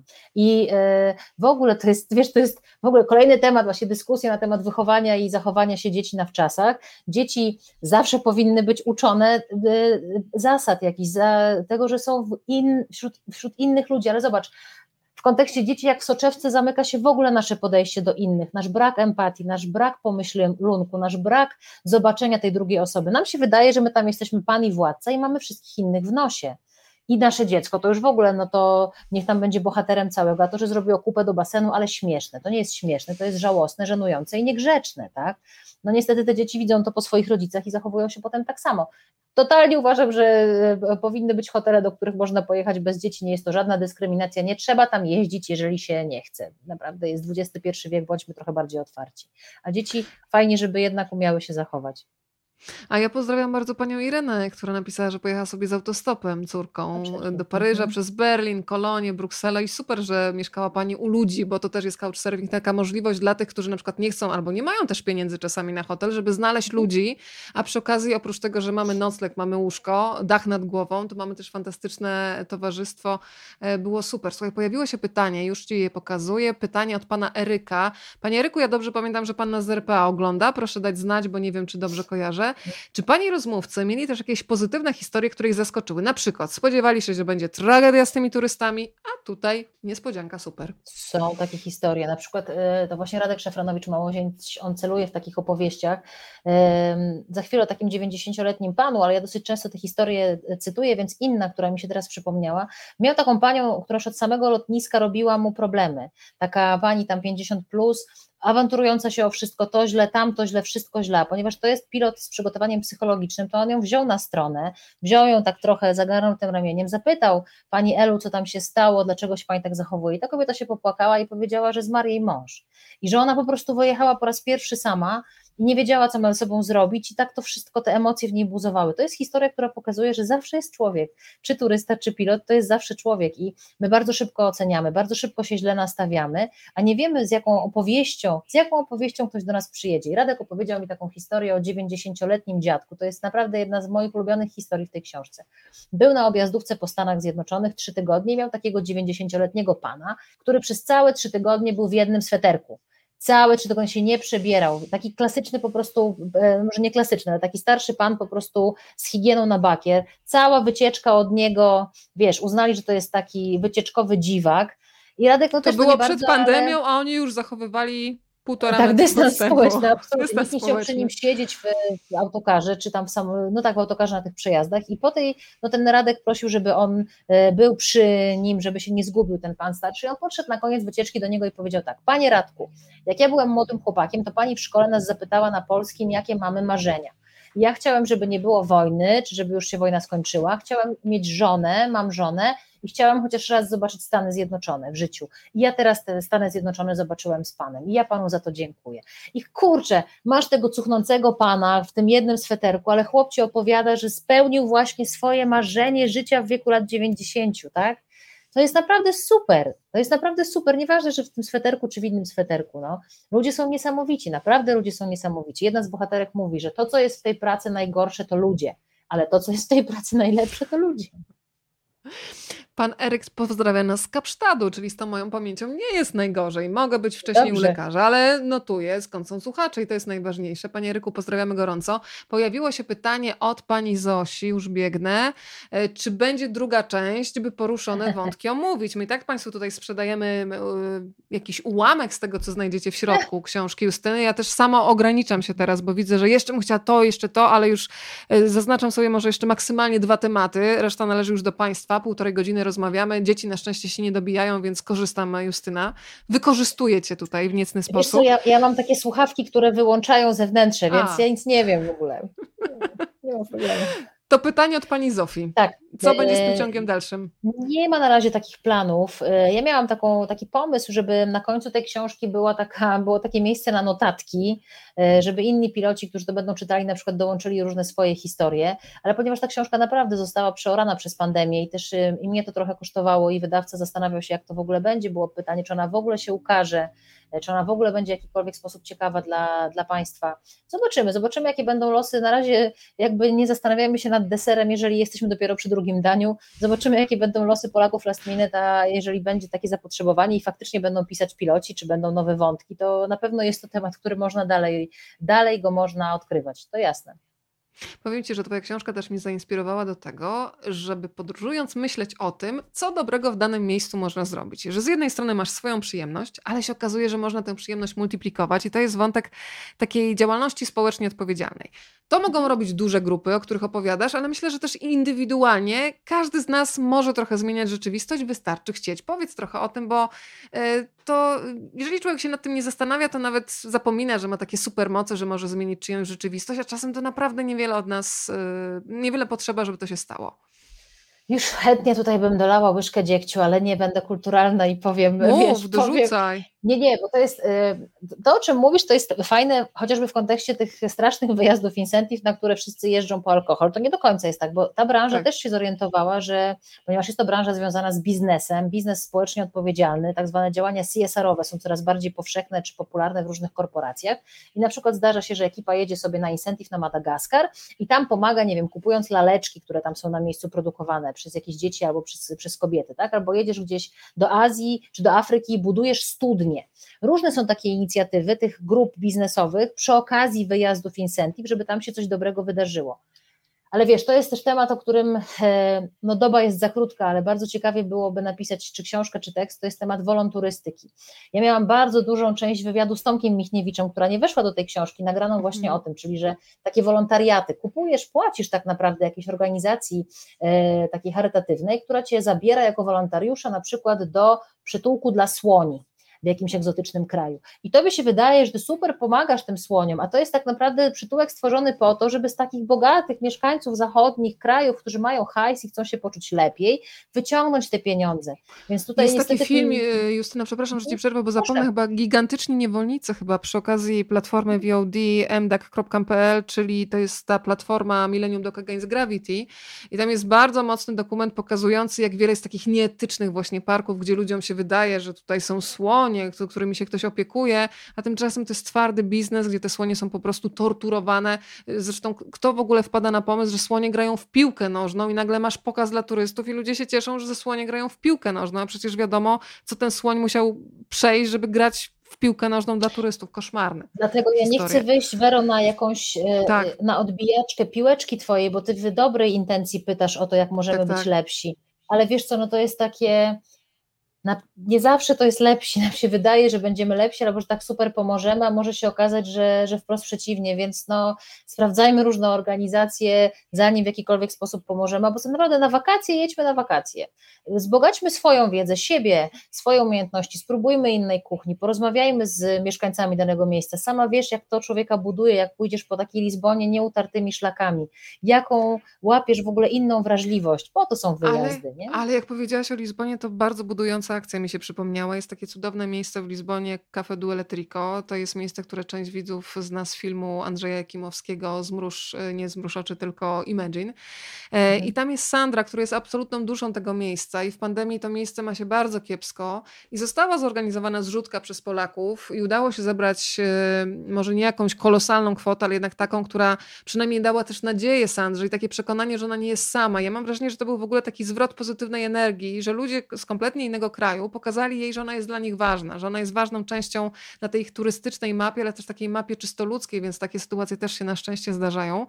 E, państwo tutaj komentują, o, pan Mirek, w końcu głos mężczyzny, więc tym bardziej tutaj się nad nim pochylę, bo e, kobiety dominują, z czego też się bardzo cieszę, żeby nie było. E, jako pilot wycieczek jeździłam w objazdówki po Azji, Afryce, Ameryce Południowej, ale z wiekiem traciłem coraz bardziej cierpliwość do tłumaczenia podstaw traktowania innych ludzi i teraz już niemal wyłącznie jeżdżę sam lub z kolegą.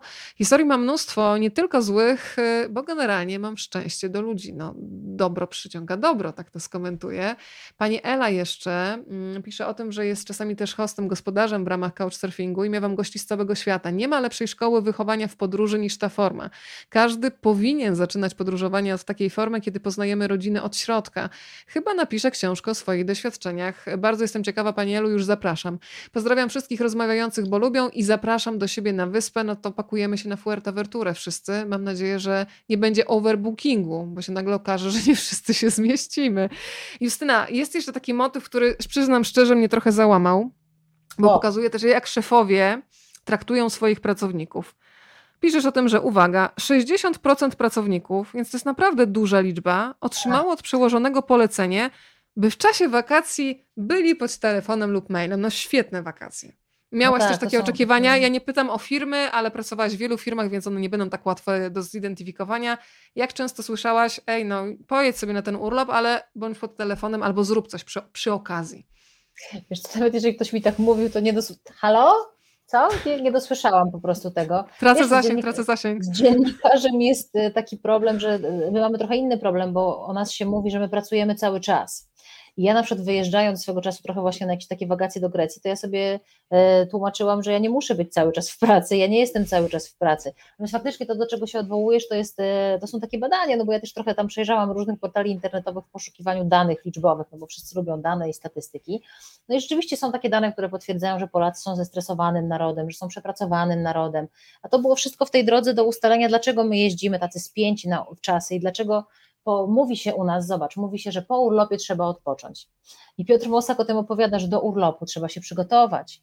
I potem po urlopie fajnie sobie zostawić jeszcze dzień, dwa na taki bufo, takiego bufora między pójściem do pracy, a tym powrotem z jakiegoś pięknego kraju, żebyśmy od razu nie dostali wstrząsu termiczno-egzystencjalnego, do, do czego wróciliśmy straszliwego. Więc no ja akurat nie, nie pamiętam, że ktoś mi cokolwiek takiego mówił, a gdyby mówił, to, to pewnie może sama bardziej byłabym zestresowana w dawnych czasach swoją pracą, ale teraz to już po prostu ale muszę, muszę mieć telefon, muszę mieć Facebooka, żeby się, wiesz, czekować w pięknych miejscach. No to jest inny wątek. Ale, no. Słuchaj, przyczyniamy się do nadgodzin. Jedna pani napisała, że planowała kwadransik, a jest tak ciekawie, że nie może się oderwać od rozmowy. Bardzo się cieszę. Lubię być winna w takich sytuacjach, to jest współwinna razem ze mną. A Małgosia napisała, że jest w trakcie pracy, telefon na biurku dzwoni, ale co tam, posiedzę dłużej.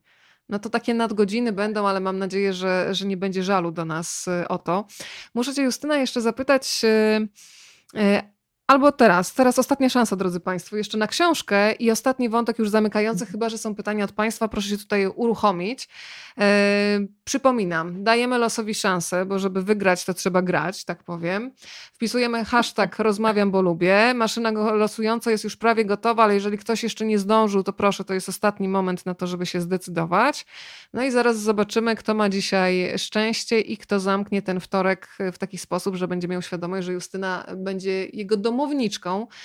Domow, domowniczka razem z całą masą gości, rezydentów, pilotów wycieczek, więc uruchamiamy maszynę losującą i tutaj emocje coraz większe. Dwie panie już wygrały, zobaczymy do kogo się teraz uśmiechnie los. No, zwalnia ta maszyna i mamy panią Joannę. Pani Joanna uściski i ponawiam prośbę o to, żeby się do mnie odezwać po programie pod adresem rozmawiam, bo lubię małpa gmail.com. Bardzo lubię Justyna i to są ostatnie, już obiecuję, dwa pytania ode mnie. E, wątek, kiedy pan Piotr Mosak, który jest psychologiem, wypowiada takie zdanie, które można sobie odnieść zarówno do sytuacji wakacyjnych, jak i wszystkich innych życiowych. Dokładnie tyle samo energii poświęcasz na to, żeby czuć się źle, jak na to, żeby czuć się dobrze. Po, powiedz mhm. proszę szerszy kontekst, y, który jest w książce, ale myślę, że to jest tak, tak uniwersalne, że można sobie przełożyć na setkę mhm. innych y, sytuacji, z którymi się spotykamy. Znaczy Piotr Mosak w tej książce, tak jak wspomniałaś, jest, y, no jest psychologiem i taką pełni funkcję takiego eksperta, ale podobnie jak dr Michał Lutostański, który jest socjologiem, Piotr jest również fanem podróżowania. On ma troje dzieci i z tymi dziećmi naprawdę oni non-stop jeżdżą do Włoch, bo kochają Włochy ze swoją żoną, też psycholożką zresztą. I on też napatrzył się na różne sytuacje, które się działy. I on rzeczywiście mi o tym opowiadał, że bardzo często to Polacy są spięci, bardzo często to Polacy widzą dziurę w całym, bardzo często to Polacy się awanturują, tak? A wszystko zależy od pewnej zmiany myślenia, od tego właśnie, czy możesz być cały czas to jest psychologia życia, ale też psychologia wyjazdu, która się z tym wiąże. No, cały czas możesz widzieć, że nie działa ci klima, albo że oczywiście no, czasami są rzeczy, które musisz po prostu, których musisz wymagać od biura podróży i tutaj nie ma co czarować, tak? Ale jeżeli jedziesz z nastawieniem, że może kiedyś byli, i też jest o tym w książce, bywali ludzie, którzy mierzyli e, linijką odległość z hotelu do plaży, czy jest na pewno 100 metrów, tak jak zapisane w jak zapisane w katalogu, tak? Więc y, to jest kwestia nastawienia do tego wyjazdu, tak? Jeżeli jedziesz na dzień dobry z nastawieniem, że będzie jakoś beznadziejnie, albo już cię wkurza opóźniony samolot, albo już cię wkurza sąsiad, który chrapie, albo to dziecko, to ci po prostu eskaluje ci złe nastawienie, tak? To ci się podnosi ci się poziom stresu, tak? I wtedy masz bardzo małą szansę na odpoczynek na urlopie. Ale jeżeli jedziesz tak jak jeździ Piotr, na takiej zasadzie, co ma być, to będzie. Wiesz, ja to trochę porównuję czasami jeszcze do tej analogii dziecięcej, nawiązując do szkoły rodzenia. Jak poszłam do szkoły rodzenia, to pani nam powiedziała coś takiego. Mogą Państwo się nastawić na różne rzeczy, a i tak wszystko będzie inaczej. Mogą Państwo sobie zrobić plan porodu, a i tak wszystko będzie inaczej. I tak samo jest z urlopem, zobacz, że okej, okay, jakieś ramy fajnie mieć, bo to nie chodzi o to, żeby był bałagan wszędzie, tak? Jakieś ramy warto mieć, ale przyjmij, że to jest też życie prawdziwe, nie jakieś pokolorowane, tylko to jest prawdziwe życie i że mogą się wydarzyć różne rzeczy, na które nie masz wpływu. I wtedy będzie ci jakoś łatwiej. To jest taka uniwersalna zasada życiowa, ale podczas podróżowania o tyle się sprawdza, że od podróży oczekujemy tego relaksu, a jeżeli sami nastawimy się na dzień dobry negatywnie, to ten relaks nie przyjdzie no, z nieba. To teraz y, uruchom taki własny wehikuł czasu prywatny i powiedz mi o najpiękniejszych wspomnieniach wakacyjnych i o takich wakacjach marzeń i zakładamy, że wszystkie warunki, które masz w głowie, te oczekiwania, których się mamy pozbyć, no ale jednak je mamy, to już ustaliłyśmy, mogą się spełnić. Czyli pierwsza rzecz, taki wehikuł, który nas tutaj teleportuje do przeszłości. E, no i to, co ci się marzy, chodzi ci po głowie, czego ci oczywiście z całego serca tu będziemy życzyć wszyscy, jak jesteśmy. To ja zacznę od marzenia, bo to jest y, bardzo taka konkretna rzecz. Moim wielkim marzeniem jest zobaczyć Wielki Kanion Colorado. Ja nigdy nie byłam w ogóle w Stanach Zjednoczonych, nigdy ja nie też. byłam tam. I też bardzo bym chciała zobaczyć. E, to, to, nie jest jakiś tam tutaj e, któraś z Twoich e, czytelniczek, słuchaczek pisała o książce Ewy Winnickiej. Piękna książka, bardzo ciekawa książka o Polakach na Greenpointie, ale Ewa Winnicka jest tak. przy, przy, przy tym, że jest dziennikarką, jest też amerykanistką i też bardzo ciekawie o tych Stanach pisze. Jak czytałam tę książkę, to mi się przypomniało trochę, że po prostu fajnie byłoby zobaczyć ten kraj wielkiego wszystkiego, tak? Ale ja pamiętam taką wycieczkę w szkole do śnieżnych kotłów w Karkonoszach. I myślę Mówisz sobie, i masz, panią, zobacz, że... pani Małgosia jest w Chicago. Zapraszam, dobra. Słuchaj, to już zabrałaś mnie na Fuerte, zabrałaś do Chicago. Ja sobie wyobrażam, że ten Wielki Kanion Colorado to są takie śnieżne kotły do turbo do ładowania, tak więc nie wiem, to jest moje wielkie marzenie, ten Wielki Kanion Colorado ale mm, chciałam powiedzieć, że z takich, wiesz, fajnych wyjazdów, to ja chyba sobie najbardziej cenię moje wyjazdy na działkę do lasu z rodziną teraz. I to będzie strasznie jakby nie, nie sexy, co powiem, ale. Yy, Naprawdę nie trzeba jechać super daleko. Jest taki człowiek Łukasz Długowski, on promuje mikrowyprawy. To jest facet, tak. który gdzieś tam wypromował, wiesz, takie wycieczki blisko, nawet namiot w... Nie musimy jechać po przygodę, o ile ja oczywiście chcę do tego kanionu, ale do tej pory nie pojechałam, a mam 37 lat za chwilę, tak? Nie musimy jechać po przygodę tak super daleko, możemy jechać gdzieś bliżej. I ja myślę, że takie wyjazdy do lasu z moją rodziną są naprawdę fajnymi wyjazdami, ale przypomniała mi się moja wycieczka szkolna do Rosji, do Petersburga. To był wyjazd po prostu wspaniały w liceum w trzeciej klasie, gdzie my z moją przyjaciółką wsiadłyśmy do, na Newskim Prospekcie w tym Petersburgu do zawalonego ludźmi autobusu, a cała reszta naszej wycieczki szkolnej nie wsiadła. I my pojechałyśmy, a oni zostali. Ja się zgubiłam w tym Petersburgu, mając lat 15 czy 16 z moją przyjaciółką, stara, to jest na inną rozmowę, ale to rzeczywiście jest taki wyjazd, że przeżyłyśmy, jadłyśmy wtedy najlepsze pierogi na kolację w historii, ale to, no zobacz, no podróże po prostu budują wrażliwość człowieka i emocje i wspomnienia, tak, no i to jest, bez tego to nie ma, nie ma bycia lepszym. Moja druga, przed nami już jest objazdówka. Pani Ania nas też zaprasza do siebie za ocean, więc jak już wystartujemy z, z Chicago, to będziemy potem do Państwa do kolejnych zakątków zaglądać. A na koniec idealne słowo, które ja kocham. E, u mnie w domu e, wprowadził je do naszego języka mój mąż. Wycieczki, bo w zasadzie mm. słowo wycieczka jest dziwne, a wycieczka od cieszenia się na coś. Więc życzę mhm. Państwu jak najwięcej fantastycznych wycieczek. My sobie organizujemy z Łatką wycieczki właśnie takie małe, trochę za miasto, a czasami nawet tutaj do Parku Malickiego na Ochocie i też jest fajnie. Więc wszystko zależy od tego nastawienia. Justyna, e, dziękuję Ci z całego serca. Mam ochotę na ciąg dalszy, więc pisz kolejne książki. Obiecała, już ma nad sobą dwie umowy, więc mamy na co czekać. Nie ma wyjścia. Tak. Słuchaj, wysyłam całą moc dobrych myśli e, ode mnie i myślę, że od słuchaczy, którzy tutaj e, wysyłają bardzo dużo informacji, będziesz mogła sobie jeszcze poczytać, jak znajdziesz chwilę czasu. Słuchaj. Bardzo dziękuję Wero za gościnę przemiłą. Przemaglowałaś mnie ze wszystkich stron i teraz ja będę jeszcze sobie przypominała te różne swoje wyjazdy, więc naprawdę bardzo dziękuję za Twój czas i za Twoją uważność. Polacy Last Minute, sekrety pilotów wycieczek. Pani Ania, która jutro przylatuje do Polski z Londynu, powiedziała, że już wie, po jaką książkę jutro się wybiera do księgarni. Bardzo mnie to cieszy. Dobrej nocy. Bardzo Ci Justyna raz jeszcze dziękuję. Do zobaczenia. Dzięki, do zobaczenia na trasie.